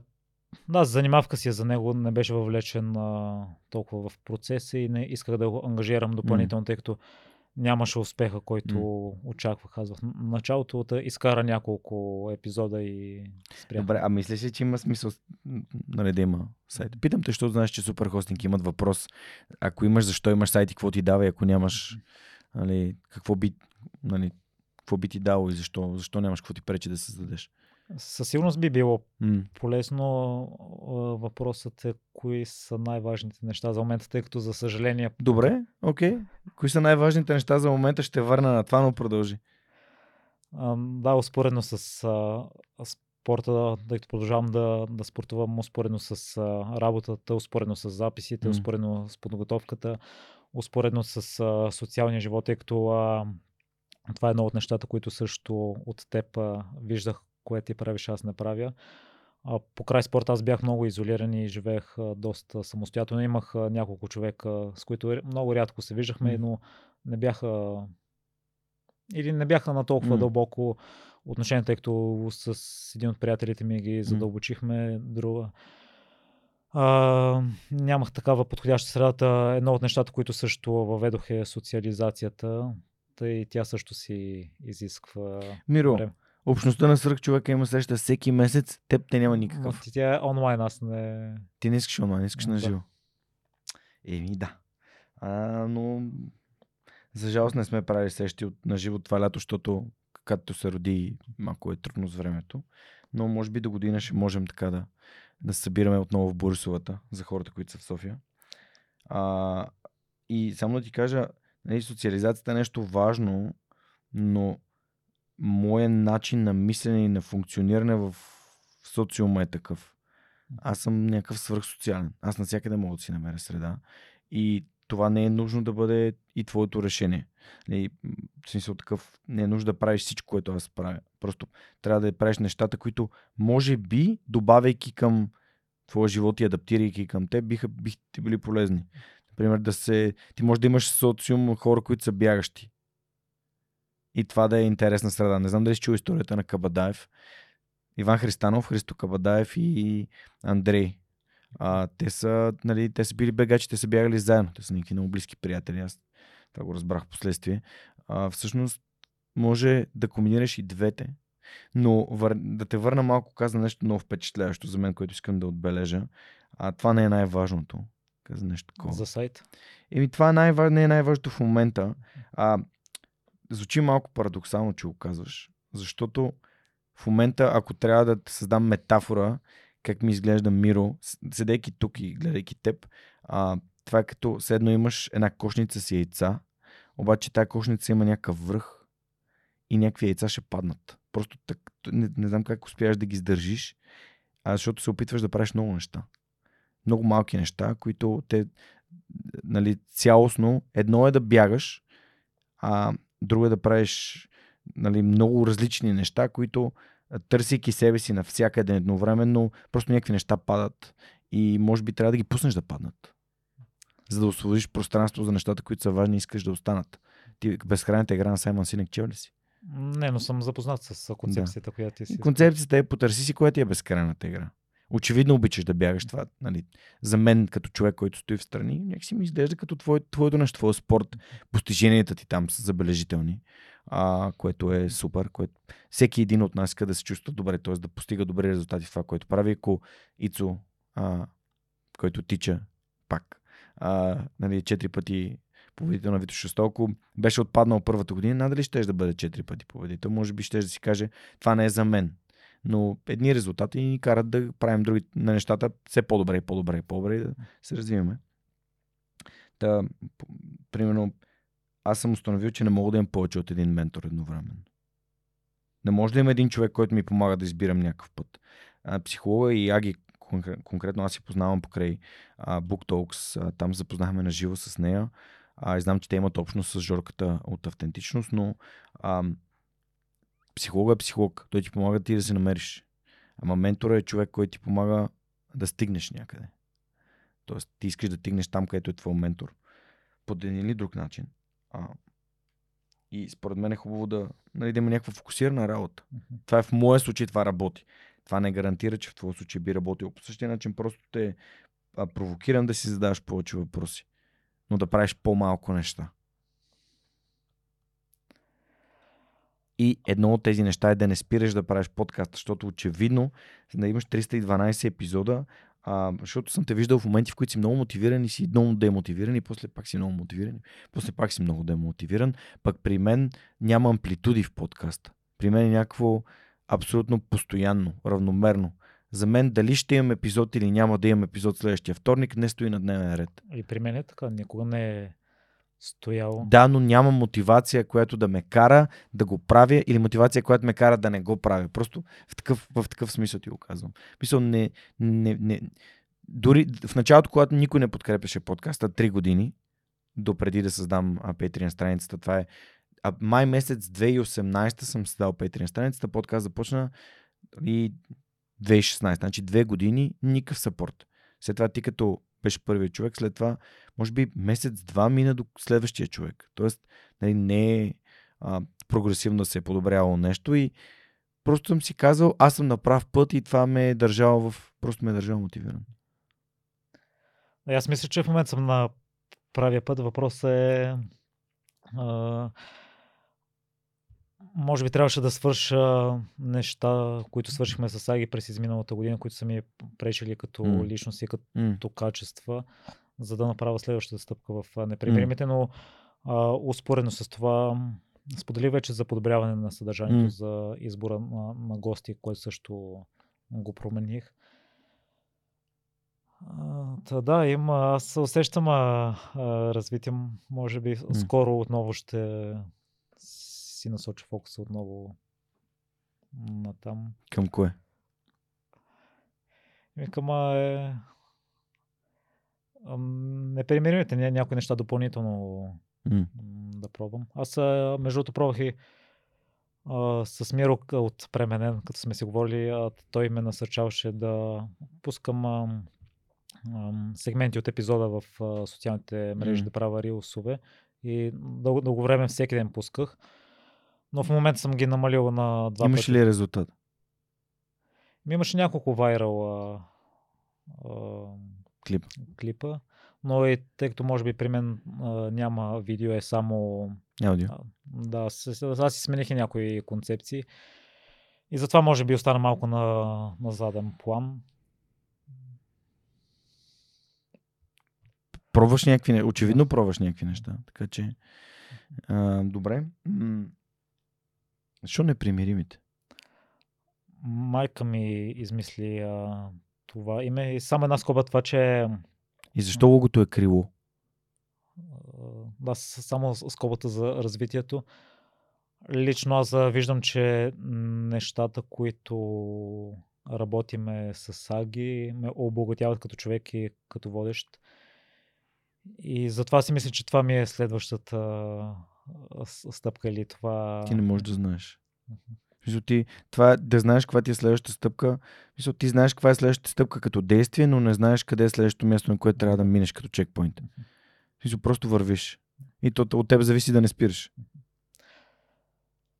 Тоест Да. това, че някой ти по пътя е супер яко. И това е велико и фокус е върху движението, а не върху, постиг... върху резултатите. Да, Това е като, защото аз съм работил с много хора, които имат проблеми с, а, примерно, на нормално тегло и резултата не е това, което те трябва да постигнат. Те трябва да изградят желанието да не спират да, да правят действията. Та, просто ти го казвам като друга гледна точка към. Да, да, съм съгласен и това е една от концепциите, която си взех и научих през а, изминалата година. А фокус върху процеса, не върху резултата. Той, това е концепцията на приятел за цели. Имаш седмична стъпка. Седмична стъпка се казва. Това значи едно действие, което трябва да направиш за тази седмица. И това действие трябва да те движи в посоката към едномесечната ти цел. И това е толкова просто. Ти правиш 4 такива стъпки месечно, 12 стъпки до целта ти и гарантирано правейки тези 12 стъпки, ти прогресираш значително. Нали? Но ако направиш нищо или едно, нали, няма да стигнеш. Няма как на един скок да стигнеш до там, където искаш да стигнеш. Просто ти го иллюстрирам. И готино, е, че с Миро работиш от приятел, а, от а, Пременен. А, Миро също е в общността на свръхчовека. И, а, това, което много ми харесва, е, че той дойде при мен да го менторствам за някакви неща. Аз му дадох... Какво му дадох? Дадох му някакви съвети. Не знам, два-три пъти сме се виждали и човекът толкова си ги адаптира и си ги прие си ги, почна да си ги прави, че той сам си се справя. Аз му казах ми, той ми благодари, аз му казвам, Миро, не ми благодари на мен, гледай ти какво правиш. Що ти правиш толкова, толкова си активиран и толкова си ден. Той толкова много стъп, стъпва, че те нещата се случват. Просто защото той се фокусира върху действията, а не върху резултатите. Но това е добър пример. И знам, че не, ти снимаш за него и му помагаш, което също е много яко. И преди да се върна на името, наистина Да. като въвеждам някои нови неща, Жорка, някои стари отпадат, които смятам, че вече Какъв е животът? Не свършта. И в миналото, като се заговорихме за спорта, преди гледах всички спортове, докато в момента само колезденето и то най-важните етапи или най-важните състезания за мен. А, а, вече се старая да спортувам само по веднъж на, на ден. Да ми е като закон. А, е, хора спор- се стремят да спортуват един път седмицата. Еми, а, различни... Разни хора, разни идеали. Та, името го измисли майка ми. Аз тогава открих музиката на Крис Корнел и бях повлиян от него и ми се въртях някакви артистични имена. А майка ми предложи победителите и непримиримите. М. И аз тогава се замислих, че не винаги победителя е показал най-силна воля или най-силен характер, за да завърши дадено състезание. И не съм влагал чак такава мисъл, просто ми хареса името и а, го избрах а, М. за, за подкаста. А крилете, защото някъде видях снимка, че в Лос Анджелис има популярна стена с криле. И тъй като бях силно афектиран от а, престоя си там, аз си казах, че ще е нещо свързано с криле. Искахме, приятеля, който ми, ми помогна за сайта, е негово творение, логото М. на телефона само го е нарисувал. На мен ми се искаше да бъде с двете крили. Мисля, че в България има, има популярно инфлуенсърско място за такава снимка, която наподобява въпросните Да. клири. Мисля, че е някъде на, на градина, един, зад един бар. Това е някакъв такъв спомен. С едни крила, нали? Даже ако не е неясен бара, ама не съм съвсем сигурен. Новия кмет на дружба. Не съм съвсем сигурен, трябва да проверя. А, или на Дърти градина, може би. Ще проверя, както и да е. Просто ми е интересно, защото тази непримиримост, това е нещо много готино и харесва ми това, което каза, че не винаги победителя е най-човек, който прояви най-голямата, най-голяма воля. А някой път това е човек, който не иска да бъде последен не иска да отпадне. А, и това е доста изграждащо. Гоген е много добър пример в, в това отношение. А, разкажи ми за нещата, които си взел от бригадата. Всъщност, това да отидеш на бригада е нещо много трудно. Отидеш на другия край на света, сам си. Какво научи? Да, аз отидох сам, тъй като хора в университета не успях да се с приятеля, не успях да се социализирам толкова с изключение на приятеля, за, за когото споделих. Та, бях предпочел или да, да, да отида само не с хора, които м, са ми само познати и само се познаваме. Та и в двете лета отидох сам, като аз си бях написал домашното и си бях направил подготовката, знаех а, процеса какъв е. А, че първата година трябва да се издаде специален а, номер, като номер на лична карта. А, знаех, че а, а, знаех а, агенциите, които а, позволяват заминаването ти на бригада. Знаех, че искаха работа с а, подсигурен а, хаузинг, за Да. да имам а, подсигурено място за На спане. квартира. Да, не да, да търся място. И знаех, че за да си на плюс и съответно аз исках а, а, екскурзиите да ги направя с мои пари. Мгм. Знаех, че трябва да работи и втора работа. Та общо взето това беше... Знаех, че това трябва да го направя и знаех, че процесът е такъв. А, На първата бригада имаше други българи. Аз бях в едно малко градче, което не е толкова популярно в щата Нью Йорк, в Итака. А, Исках а, тогава да е в щата Нью Йорк, защото си мислех, че евентуално в някой почивен ден мога да отскоча до Нью Йорк.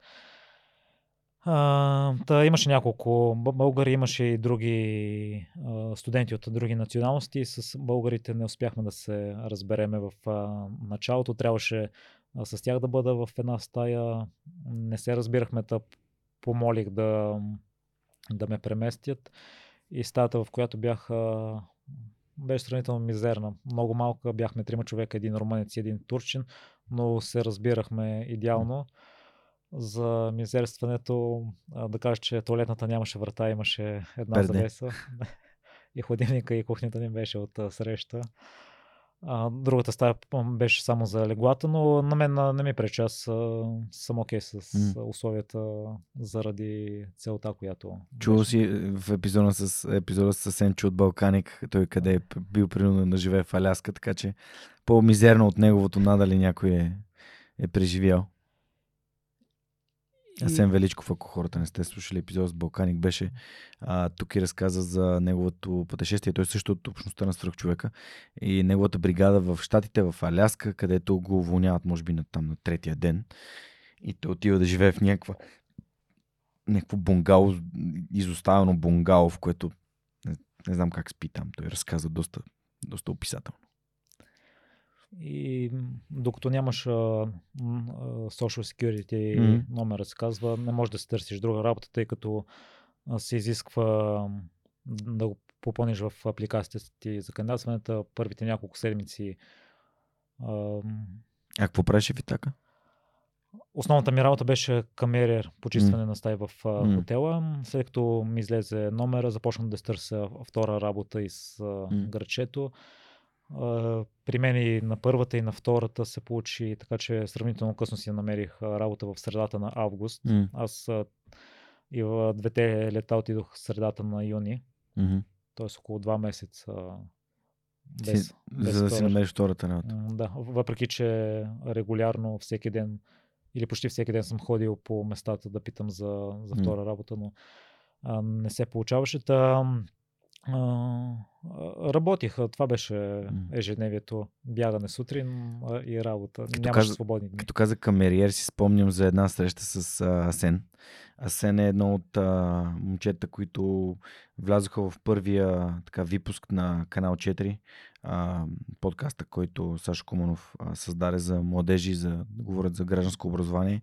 И Асен в интервюто си беше разказал, че като е чистил стаи, всъщност си е подреждал като камериер, е слушал свърх човека, което е едно от нещата, които супер много са ме заредили и са ме накарали да се чувствам ам, някакси до тези хора, които са някъде в другия край на света и правят неща, които може би а, нали, знаят защо ги правят, може да не им харесва, но знаят защо ги правят, имат някаква непримиримост в главата си, че искат да постигнат някаква цел и това е важно за тях. Така че, ако сега слушате от някъде, където не ви е много приятно това, знаете защо го правите.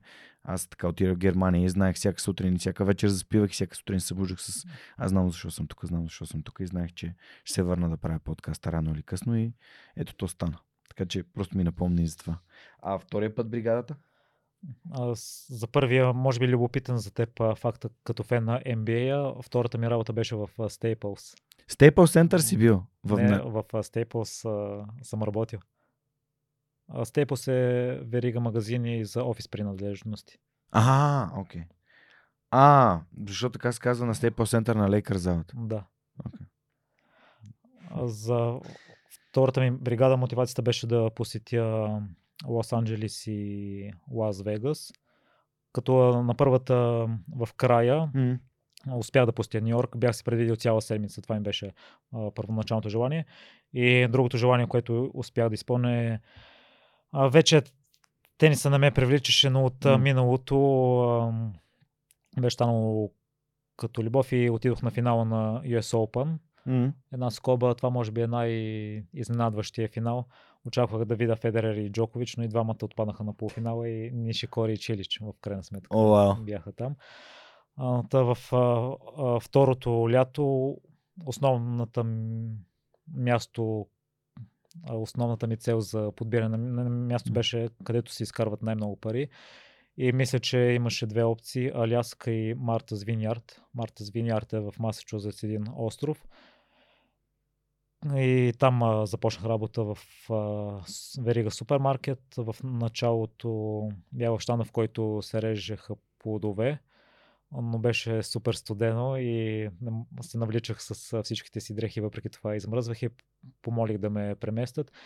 И ме преместиха в щанда, в който се режат сирена и салами. А в този период се хранех растително, но на мен това не, не ми пречи. Да. И отново сравнително късно си намерих втора работа. Отново имах проблеми с, с квартирантите. Ние тогава бяхме в една голяма къща, 7 човека. И си спомням, че имаше период, в който можеше и да, се, да си тръгна на следващия ден, тъй като с един от съквартирантите ми не се разбирахме. Аз първоначално бях с един тучин, той след това се премести някъде другаде и трябваше въпросният човек да го преместят при мен. Говорих с управителя на, на магазина и един българин. Mm. Дойде с него се разбирахме, та останах. Какво значи да, да трябва да си тръгнеш на него? Еми, не смятах, че... Не съм сигурен дали щях да издържа с него да бъда в една стая още два месеца. Ага, окей. Okay. Да, т.е. ти да си тръгнеш. Да, и отново си намериха късно втора работа. А, островчето а, по размер, да кажем, не мога да го определя голямо малко, но има три, три града. От град до град, тъй като аз си взех колело, mm. тъй като и къщата ни беше на около 15-20 минути с колело. Останалите градчета бяха на половин час едно от друго. И а, бях си намерил а, работа, може би в началото на август. Отидох на следващия ден и ми казаха, че не търсят хора и ме върнаха и аз от... А, може би си бях учавал малко тогава, но въпреки това продължих да търся mm. работа и а, за мощ аз тия си намерих а, като мяч на чини mm. и отново а, до някъде малко изненадващо за мен, тъй като аз не обичам а, много тъмното. предпочитам си на светло. А, там а, вторите смени бяха до късно. Та, се налагаше да се прибирам късно вечерта. И си спомням, че първите 2-3 дни не си бях взел а, Челник. фар за колелото и се прибирах изцяло по тъмното. За щастие там а, велолеите са равни и та успях да се ориентирам. Какво искаш да кажеш, че в България не са равни велоалеите? Че някакви коли не спират върху велоалеите и автобуси, които за... и, микробуси, които зареждат магазините? Объркал си се. И не минават през дървета другото, Надявам се, че ще ги оправят. И отново... И тук ще бъдат равни. Извинявай. А, тогава спомням, че харесвах и американски футбол и М. бях фен на Денвър. А, за... Бронкос. И отново исках да посетя финала на US Open. Имаше една игра едно време, не знам, играл ли си, извинявай, просто се сетих. Хенгмен, такова без силката, Да.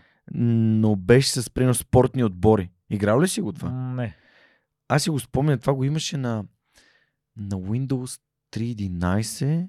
Една от игрите, които тръгваха на компютъра на, в офиса на майка ми, беше Hangman, нали, бесилката, само че с спортни отбори. И ако някой се чуди откъде знам имената на всички спортни отбори в щатите, без значение бейсбол, американски футбол или баскетбол, нали, баскетбол ясно, че съм фен, нали, но всички други отбори ги знам благодарение, и хокей, благодарение на този Hangman, който имаше нали, всичките отбори се въртяха непрекъснато и съответно трябваше да, да ги познавам. Просто, не, това не знам откъде ми дойде, но просто, просто да кажа. Да, то успях отново да посетя финал на US Open и матч по американски футбол. Като за мой късмет тогава си спаднаха да са в един а, уикенд, тъй като аз исках да посетя домакински матч на Денвър. След един-два дни. Ама чакай, аз да се в Бостън. Да, А какво си правил в Денвър? Това е на другия край на Америка. да, пътувах с, с самолет. За да отидеш точно на този матч. Да. Яко. И, Впечатляващо. и, за мое щастие тогава аз заради Куотърбека основно отидох и го видях лично, беше на няколко метра пред мен слизаше от автобуса и да, съм изкарал и късмет а, а, на обиколката на Франция, бях 2015 на Шанзелизе на последния етап и а, победителят от 2011 дойде в агитката, в която бях аз, тъй като аз бях отишъл рано сутринта да бъда един от първите и до мен бяха великобританците. А, Великобританеца спечели тогава състезанието и първо при нас дойде по- победителят от обиколката на Франция 2011-та. Имам едно селфи с него, Който е? А, Еванс. А след това дойде и Фрум, по- по- победителят от обиколката тогава и се здрависах с а, него. А, когато бях в Унгария на концерта на Red Hot Chili Peppers, Това е бандата, която каза, че Да. е любимата, очевидно. Просто отбелязвам. не съм бил на концерта тук в София, все още не ги харесвах. А, харесвах ги, но може би а, не толкова достатъчно. Та, случайно се разхождахме из а, града и минахме по край хотела, в който бяха отседнали видяхме, че се беше насъбрала тълпа чакахме малко и те так му излязаха. М. Ам, та, да, на втората бригада след а, м, като си изкарах а, работата, а, тъй като аз съм малко а, първолинен, не гледам а, отстрани или не си разширявам границите, на първата година искаха да посетя Нью Йорк и нищо друго не ме интересуваше. Баща ми може би ми казваше да отида в а, на Ниагарския водопад или в Чикаго или в Вашингтон, но аз му казах, че въобще не ме интересуват тези градове и не желая и втората година малко омекнах и бях и в Бостон за 2-3 дни. След това отидох в Лас Вегас и тогава, тъкмо докато летях, стана инцидента с а, масовото убийство в един от хотелите. Мгм. И най-много време прекарах в а, Лос-Анджелес. Мгм. И Яко е, когато се пътува, защото се нау... не виждат се нови неща. А и тук сега, като разказваш за Red Hot Chili Peppers, си спомням а, един... А, както обичам да казвам, thrice in a lifetime opportunity. Тоест, имам един артист, който съм се виждал на живо и съм си говорил три пъти в живота си, е, за които най- най-вероятно има много хора по света, които си мечтаят само да го видят на живо. Аз съм го виждал на живо, но три пъти съм си говорил с него и сме били и сме се снимали заедно и сме били. Това е Армин Ван Бюрен. А, последния път го видях 2016, когато заминахме с брат ми за Англия на летището в София. А, точно след ден след рожден ден на баща ми заминахме за Лондон и той летеше за Амстердам и просто там се видяхме. А, а взели си нещо ти от разговорите с него? От Сармин ли? Не, всъщност не, но аз така не, че от музиката съм взел адски много. Но имам друга среща, която е много знаменателна, с Пол Ван Дайк, мой любим диджей, в Ялта, а, където изчаках всички, които бяха спечели митингрите да отидат. Те повечето бяха, а, хай, снимат се и стръгват. И аз си казвам, не, не, това няма как да стане. На някакви хора там си казват по една приказка. И аз отидох при него, като ми дойде реда, казах, аз съм огромен фен на електронната музика, благодаря на теб и твоето парче Кръш. А, и искам да ти благодаря за това нещо. Слушал съм го милиони пъти. Имам целият албум Reflections. А, и той ме погледна и ми каза I'll play it for you tonight. Нали, ще го пусна а, за теб. И наистина пусна, пусна кръж в много як микс. И а, много... това е точно преди да започна работа в Lufthansa Technic. Това е февруари 2013 година. И много, много яка така среща. Така че някой път музикалните герои наистина са а, идват в точния момент, нещо ти дават. Нали. Дали, дали с думи или с действия или с музиката си, просто нещо ти изпращат. Така че ти благодаря, че го казваш. Добре, какво предстои за непримиримите миро? Отново да, да го развивам и ще видим. Uh, може би да му обърна отново да насочи част от ресурсите си към него. Това ми е идеята за момента. Mm. Ще, видя в кои направления. Може би uh, нещо, което липсва и нещо, което да го отлагаме. Mm а, и това, за което Аги, с, с, с Аги сме си говорили е да хората да се свържат с мен по някакъв а, а, начин, тъй като аз съм а, тяхната връзка между гостите и слушателите. Как да се свържат с теб? Какво си представяш? Евентуално да съм по-показващ се в социалните мрежи. Това е едно от нещата, които не съм пробвал до момента. Колко хора следят свръхчовека? Колко хора следят непримиримите, извиняй. В Инстаграм ли? Няма значение навсякъде. И горе-долу по различните социални мрежи. В YouTube са почти 3000 mm. сабскрайбърите.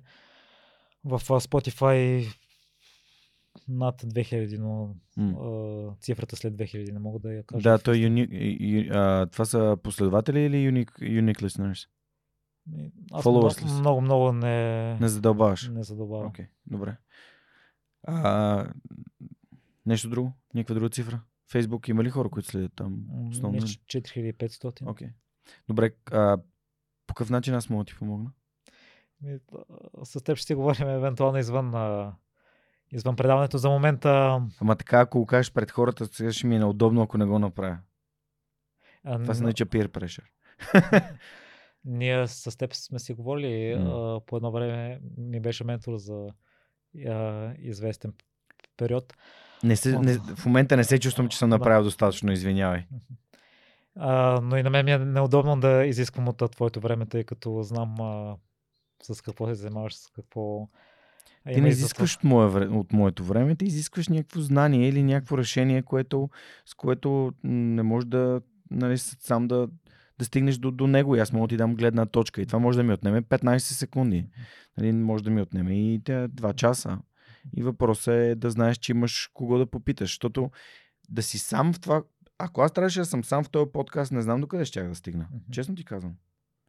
Не знам дали изобщо щях да започна, ако а, като се обадих на Радо преди толкова време и, и му казах, че искам да правя подкаст, той ми беше казал, ми не, аз не мога да ти помогна.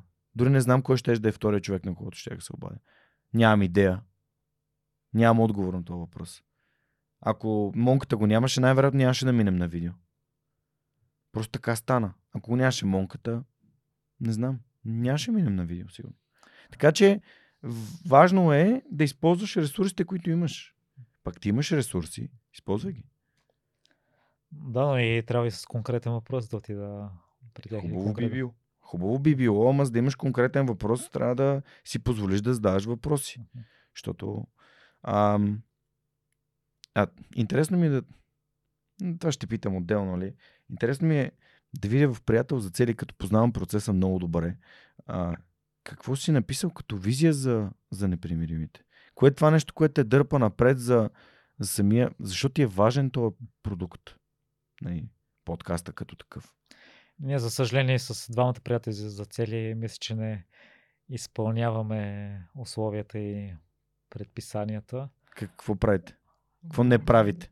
Не се виждате? Не се чувате Виждаме се, но общо взето е Нерегулярно. а, регулярно. А, а, коментираме с целите, но тип а, свободна дискусия, няма ясни действия. Но а, в момента фокуса отново може би а, усещам а, го лично по себе си е а, работата с Аги, може би това наделява в... Това ти е по-важно. за запази го. момента, Да. Запази го. И... Не си добави на неща, както ти казах по-рано. Но аз забелязвам, че като ам, може би свикна с а, някои неща, а, чисто аз искам да се предизвикам. А, та имаше, мога да дам а, пример. А, януари започнах а, да ходя на САУС М. групи тренировки. А, тъй като заради работата ми пропусках а, някои, се наложи а, да, се, да започна да ходя в групата, която започна няколко месеца след това да наваксам някои движение. И тъй като за мен беше ново това и ми трябваше известно време да, да свикна, а, мога да отворя още една скоба и като пример да слушаш хората, които ти влияят. А, преди това и приятелката ми за цели един а, друг колега, който ходи на танци. И двамата ми бяха споменавали за салсата, но аз им казвах в никакъв случай няма шанс, няма шанс да го направя. И Ари като ми го каза, въпреки несъгласието ми, въпреки това, че реагирах бурно към нея и питах за- защо и това трябва да, да направя, се съгласих. Та, след като свикнах с а, салсата, с а, отпускането, а, ам, някакси ми стана скучно и питах ги какво трябва да... На коя следващата та стъпка. И а, тя ми каза за бойните спортове и да задълбоча приятелствата си. И а, първият ми спорт, а, който исках да запиша, беше бразилско джиу-джитсу. Но а, при първото ми посещение се върна една контузия от а, фитнеса, която имах. И си казах, че може би не е безопасно. А, контузията от фитнеса се появи в седмица отново, в която се, ка- имаше дупка, в която можех да спортувам а, а, повече часове и предполагам, че поне лично аз го свързвам с това, М. че тялото ми дава Сигнали. сигнали да... Каква е контузията? В гърдите се беше появила. Какво да не е някакво ребро? Не знам. Ами, отмина след известно време и в момента. Мислиш ли да опиташ пак джуджицу? За момента съм се записал на бокс и там, тъй като залата е близо до нас и ми харесва. Се, то, За- не, не е за всеки, Да. просто ми е интересно да го опитваме. Ай, не, не знам, а, да, въ- въпреки че на тренировката видях, че има някои други слабички момчета, не знам дали... Винаги има слабички момчета и винаги има не слабички момчета. Така че слабичките момчета трябва да се пазят, защото има хора, които просто са по-тежки и не... Нали, тя, тялото им дава предимства преди нали, по-голямата маса. В момента не стои на дневен ред. Добре, чак сега ти каза, нали, Аги ми, ми дава някакви стъпала, това е някакъв тип, това е някакво личностно развитие. Защото нали, чисто психологически ти трябва да откриваш кои са твоите стъпала. Мгм. Ти мислиш и в тази посока. Ами, може би аз не ги виждам а, понякога. Значи хубаво е, нали, то, то, идеята на психолога е нали, да дигне фоговор, ама ти трябва да гледаш през този фоговор. А, и то чрез, нали, ти помага чрез въпросите пък. А, нали, хубаво е да... Аз знам, че ние сами си избираме пътя, ама е хубаво да се оглеждаме, защото може да ни дойде някаква друга а, идея на ум, защото когато Лазар ми каза, бе, мислиш нещо, някакъв боен спорт би ти променил живота към по-добро, и аз го питах, нали, бразилско джуджицу може ли? Тоест, аз вече имах някакви неща в главата си. Просто така, като страничен наблюдател коментирам, супер е, че най-якото нещо, което виждам в твоето отношение с Аги е какво доверие имаш към това, което тя, тя ти дава като, като, като сламки, които ти взимаш, за да, за да пробваш, за да тестваш. И Да, салста е има много силен процес, в който а, интеракцията с човек от противоположния пол винаги е много трудно нещо. За мен в началото, тъй като съм нямал опит, но в момента и аз се старая да не се допитвам до Агия, mm. сам да, да вземам решение вече. Но може би в началото ми е било необходимо. Да, да, да, естествено, всеки си върви по своя собствен път. Просто аз не, не, не, не критикувам, просто те питам. А, един въпрос. Знам, че миналата година беше кандидатствал за Ебо активатор за целя. Тази година кандидатства ли? Не, ни, нито миналата. Не си кандидатства? Не. А, защото работата не, не ми позволява, тъй като имам измени Ото има уикенди. М- да. Абе, не знам защо бях решил, че си кандидатство и не са те приели. И ми... Просто ми беше любопитно да те питам, защото останах с такова впечатление. А, добре, ти нещо искаш да ме питаш? Смисъл, тук така си ми дошъл на гости на крака. Ти в началото пита дали ще може да ми задаваш въпроси. Може да ми задаваш въпроси, ама нали, просто насочвайки се към, нали, отивайки към финала, ме много ме кефи, че а, за теб подкаста, това, което ти правиш, свърх човека за теб, нали, твой собствен подкаст, непримиримите, е нещо, което правиш а, паралелно на, на, на живота, който живееш, на спорта, който практикуваш, на работата, която си имаш. Ли, тя не ти е нещо, което ти е свърх на, нали, на фокус. Нали. Не сме коментирали къде работиш и какво точно правиш, но всъщност то, това е един твой собствен път към теб и към твоите си успехи. Целият ти живот, което така трябва да, според мен така трябва да бъде всеки живот. Всеки е отговорен за собствения си живот и прави нещата, които той иска да прави. Много ми харесва това, което каза Миро, който не се отказва от нещата, които иска. Защото ако можем да сменим Миро с всяко едно име, а, Георги, който прави нещата, а, които иска и не се отказва, а, и който и да е друг, това наистина ще ни начерта един добър път. Имам няколко въпроса, ако позволиш, Жорка. Едно от нещата, които ти приемаш, пък аз може би се дърпам до някъде това, че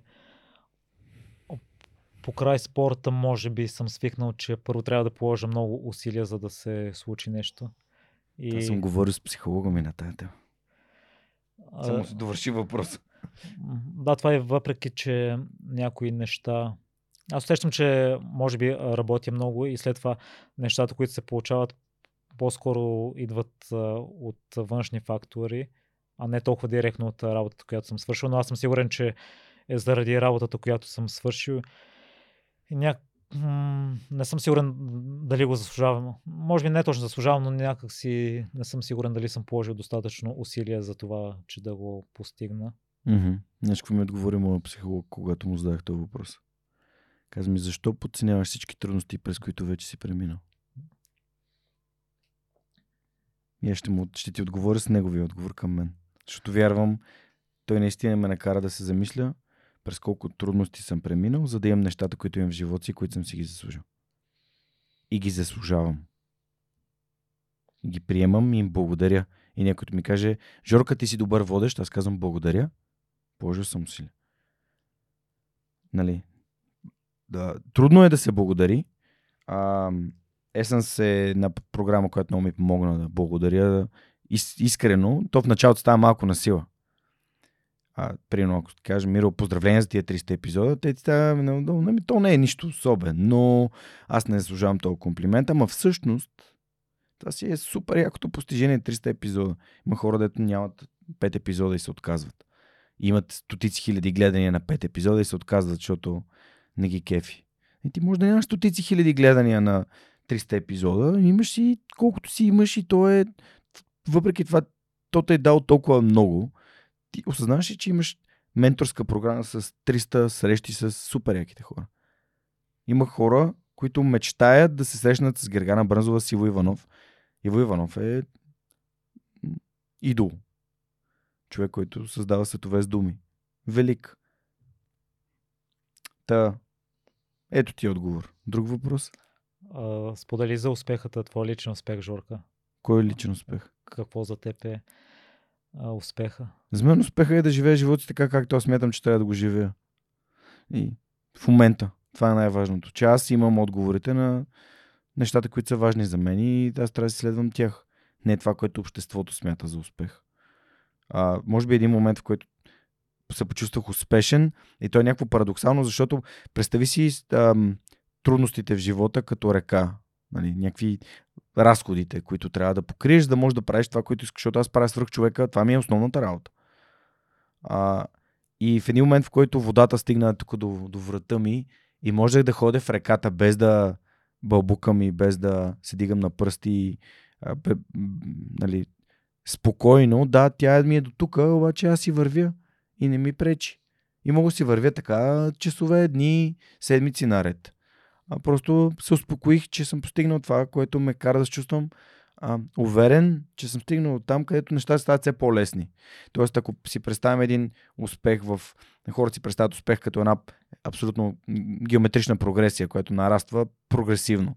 Само, че ти, ти, ти знаеш и ти го виждаш при теб още повече, че нали, успеха на свръх човека вървеше по дъното много дълго време, след това леко отлепи, след това леко отлепи и в един момент не, нали, той започва а, непропорционално да се, да се увеличава. Само, че не знаеш дали това ще е на първата, петата, десетата година. Или както нали, напоследък казвам, а, и съм чел Джон Ленън да го казва, нали, it takes a 10 years to become an overnight success. Нали, отнема 10 години, за да стане успех за една нощ. Друг любим цитат за 10 години и как хората подценяват времето. Просто си представи, че правиш твой подкаст 10 години, на 10-та година се събуждаш сутринта, нямаш гаранция за това, обаче не ти събуждаш сутринта, някой ти казва, и, и намираш имейл, в който някаква компания ти казва, искаме това да го правиш full time. Ние плащаме. Защото много ни харесва това, което правиш. Абсолютно напълно възможно. Но, колко хора биха дес... жертвали 10 години от живота си, ако знаят, че трябва да минат 10 години, докато се случи това нещо? Николко. А сега го погледни така. Ти имаш 7 години съдържание. Остават само още 3. И следващата стъпка за свръхчовекът. Следващата стъпка за свръхчовека е Георги да прави само а, срещите с гостите и интервюта. Това е следващата стъпка за свръхчовека. Тоест да има екип, сработен, а, позитивен, приемаш ценностите на това, което правим, защо го правим. Просто аз да правя само нещата, в които наистина давам най-голяма стоеност за всички. В момента не е ли така? В момента Георги пише постове, прави някакви работи, сега ни, нали, много ми помага и се повече ми помага, но ам, обявявам събития, правя събития, снимки, даже сега сещам, че снимките от последното събитие на живо не съм ги свалил. Надявам се, че нашите слушатели и зрители ще дойдат на някои от живите събития на подкаста през годината. Ти присъства на някой, които. Надявам се, ти видя на коледното, между че бъде много яко. С Милена Георги. Да, с Милена. Ще бъде много яко. Ам, всъщност просто правя много неща и, и, а искам да правя само някакви конкретни неща, в които съм много добър. За да мога да имам време да мисля как да ставам по-добър и как проектът да стане по-добър. Тоест искам някакси да си освободя пространство, в което мога да си почина, да помисля и да измисля.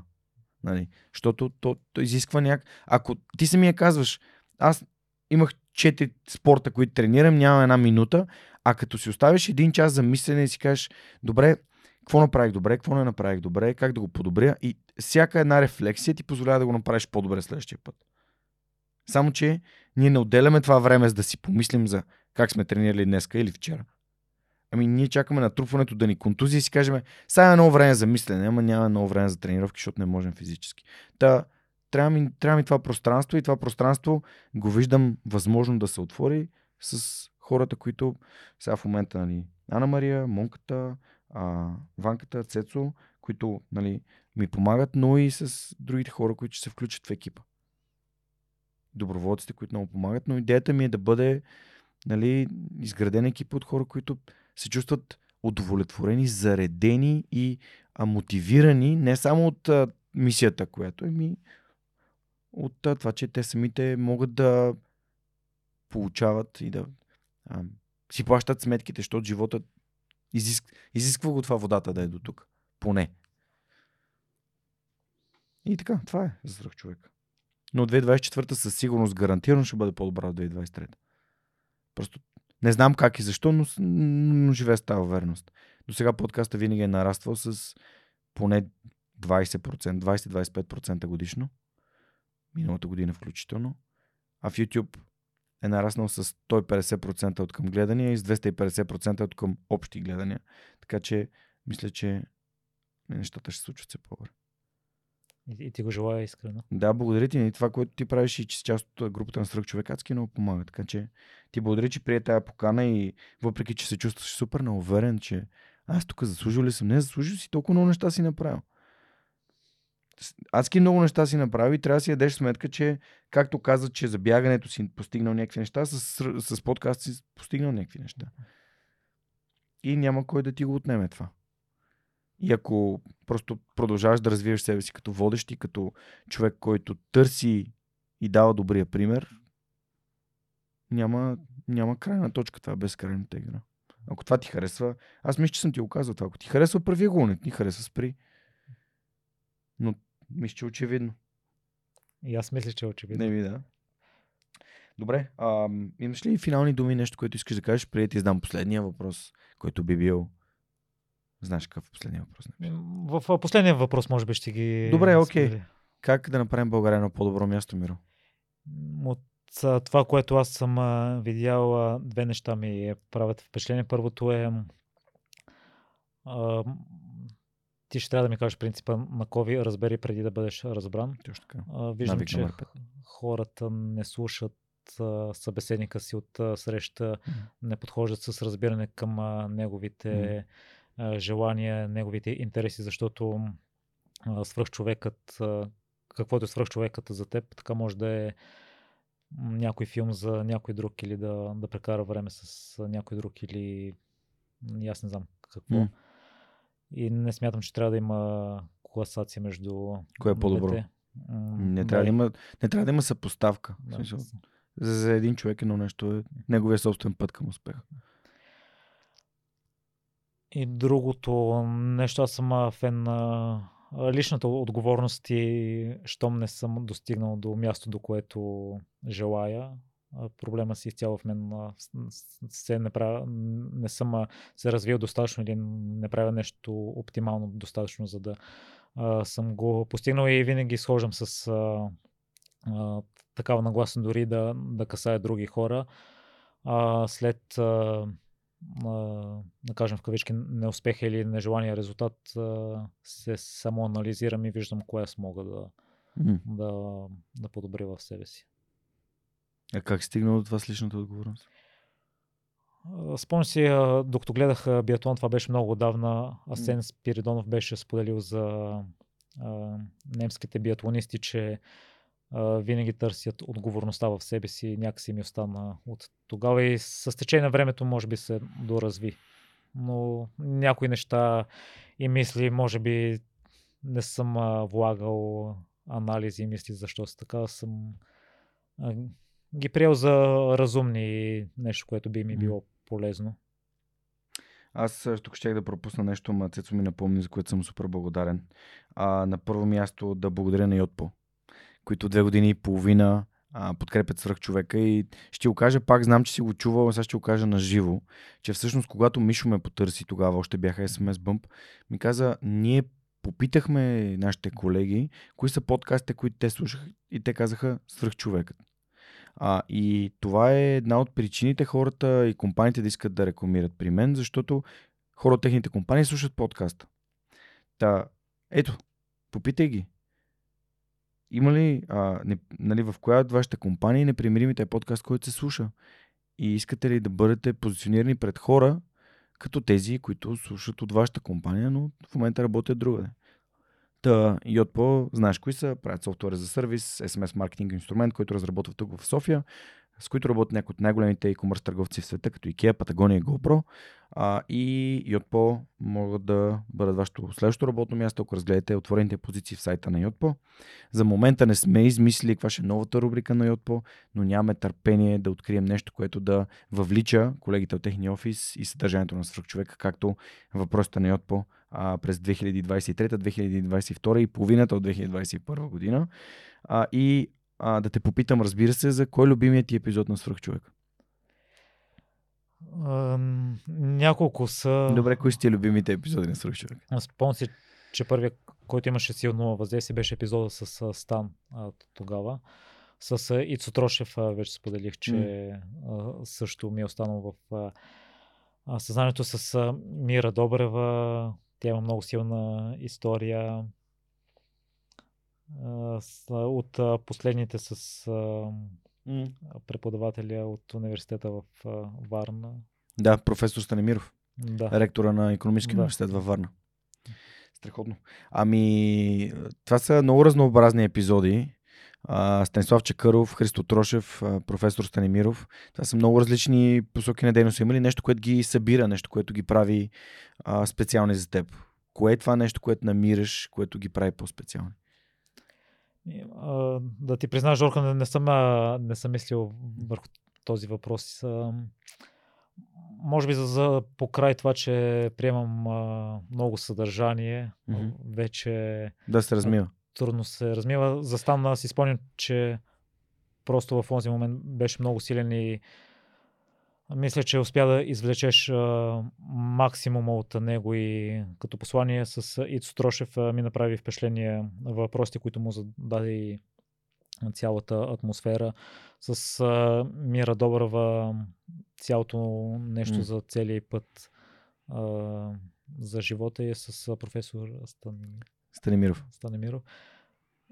А, Забелязах, че може би има нещо, което мога да си взема. М. Може би трябва да го изслушам и още веднъж внимателно. А, да, просто те питам, защото Станислав Чекаров е 101 епизод, аз мисля, че е 99 и пак е до Христо Трошев. И а, аз епизода с Мира наистина мисля, че е нещо, което рядко се случва, да може някоя популярна личност да разкаже толкова открито за своя собствен път. Не знам как ми се получи. Нямам отговор на този въпрос. Знам, че съм направил най-доброто, на което съм способен. А, всички тези епизоди, и 101, и 103, и епизода с Мира Добрава, и епизода с професор Станимиров, може да видите на сайта на Свърхчовекът, който е подкрепен от Superhosting.bg. А, те са място, където ми е купен домейна и реално място, където се хоства Свърхчовека Георги Ненов. Така че благодарим за подкрепата на Superhosting.bg, които са много яка българска компания, която дава хостинг услуги и може да си купувате и домейни и различни други неща, включително много як customer сервис, ако имате проблеми с сайта си. Та успях да покрия всички партньори, за което благодаря и на Цето, че ми напомни. А, благодаря ти, Миро. Благодаря, че не спираш, че си не примирим. Това е едно от нещата, които от теб съм научил. Без да бързаш, без да спираш. Велико. Благодаря ти, уважаеми приятели. На гости им беше моят приятел Мирослав Филков, създател на подкаста Непримиримите. Много бих се радвал, ако откриете епизод, който ви харесва при него, или пък почна, просто започнете да го слушате, защото вярвам, че той заслужава. А, благодаря на всички партньори на подкаста. Благодаря на Миро, като един от хората в общността на подкаста, които подкрепят подкаста Малко дарение а, всеки месец и това помага на мен и целият екип да растем и да правим все повече и все по-качествено съдържание. Знаете, че следващия вторник ние отново ще бъдем в платформата, в която гледате и слушате Сръх човекът с Георгиенов, защото имаме още истории, които вдъхновяват. Пожелавам ви нека 2024 да е истински свръхчовешка за вас. Чао, чао!